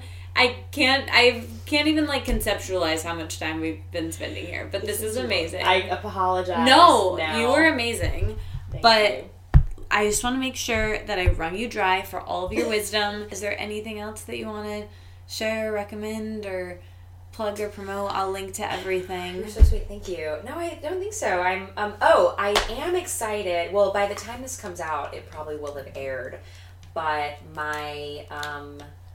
Modern Love podcast. Oh, good. I was just going to ask you if you're going to be on it because I yes, love that podcast. My, I I already recorded my oh, postscript cool. and it's going to air December the sixth. This will, this will come after come that. After, but, but we'll link to it here. Um, so yeah, that's going to come out. I'm super that's excited That's so exciting. That. Yeah. No, I can't wait. The girl that's reading it is some girl from Outlander. I've I haven't seen not, that show, but I, I hear it's really it good. Now I felt terrible. I need to, like, watch it. That's so exciting. Yeah, so oh that's it. Um, yeah, and just, you know, thank you for reading. And it means the world thank to me. Thank you so much for doing the podcast and being here, and I hope that we get to talk more. Okay, that was the season finale of Let It Out with Deanie. Well, with me, but today's guest was Deanie, and gosh, I just love her. I hope she comes back on the podcast. Read all of her essays, get obsessed with her, follow her on Instagram. All of the links to her and everything we shared and talked about in this podcast are in the show notes. Please come to my website and check those out. Support the Patreon page, support the sponsors. You're going to hear about them right now. Today's episode of Let It Out is brought to you in part by FreshBooks. FreshBooks is the easy-to-use online cloud accounting software that I use and I love. It makes staying on track of your finances simple and easy, and you can even customize it with your logo and your colors. It makes being more productive, organized, and most importantly, getting paid quickly in your business simple. Getting started with FreshBooks is extremely easy, even if you're not a numbers person, actually, especially if you're not a numbers person. It makes payments simple and easy for everyone. It outsources the stuff that you're maybe not as good at, and it becomes your financial assistant for, for, for your life. There are new features that include a line of a project and the scope of work and a timeline, no switching software or fussing over style and formatting, and most importantly, not wasting your valuable time. I love FreshBooks so much, and you probably will too. So go ahead and get your free thirty-day unrestricted trial by going to freshbooks.com slash let it out and entering let it out in the how did you hear about us section. That's freshbooks.com slash let it out and enter let it out in the how did you hear about us section for a thirty-day unrestricted free trial. Thank you, FreshBooks. Today's episode is also brought to you in part by Third Love. Third Love is a company that makes bras and underwear designed for the modern woman. When it comes to bra shopping, it's all about finding the right size for you. And there's only one brand of lingerie that offers bras in size double A through G, and they have half cup sizes. And that's Third Love. Third Love uses thousands of real women's measurements and super smoothing memory foam to create bras that fit great and feel great. I love them. And did you know that most bra companies only carry fifteen sizes? Well, at Third Love, our friends there, they carry sixty sizes, including the half cup sizes. So find the bra that fits for you. There's even a fit finder quiz, and you never have to have that awkward fitting room experience again. They're just really great. I absolutely love them, and I'm so excited that they're a sponsor. This year, make the change that will change the way you think about bras. Go to thirdlove.com slash let it out now to find your perfect fitting bra and get fifteen percent off your first purchase. That's thirdlove.com slash let it out. thirdlove.com slash let it out for fifteen percent off your first purchase. Those were the sponsors. I hope you enjoy them. Check out Third Love. Check out FreshBooks. I love you guys. And the emoji for this episode is the... I gotta look on my phone real quick for emojis, but I just want to pick a great one. Okay, the emoji for this week's episode is the rocket ship, because I've been using that one, and, you know, uh, that's just what it is this week, so the rocket ship. Tweet that at me, comment it on my Instagram and at Deanie's Instagram to let us know that you're still listening all the way to the end. I love you, and I'll talk to you in three weeks. Bye!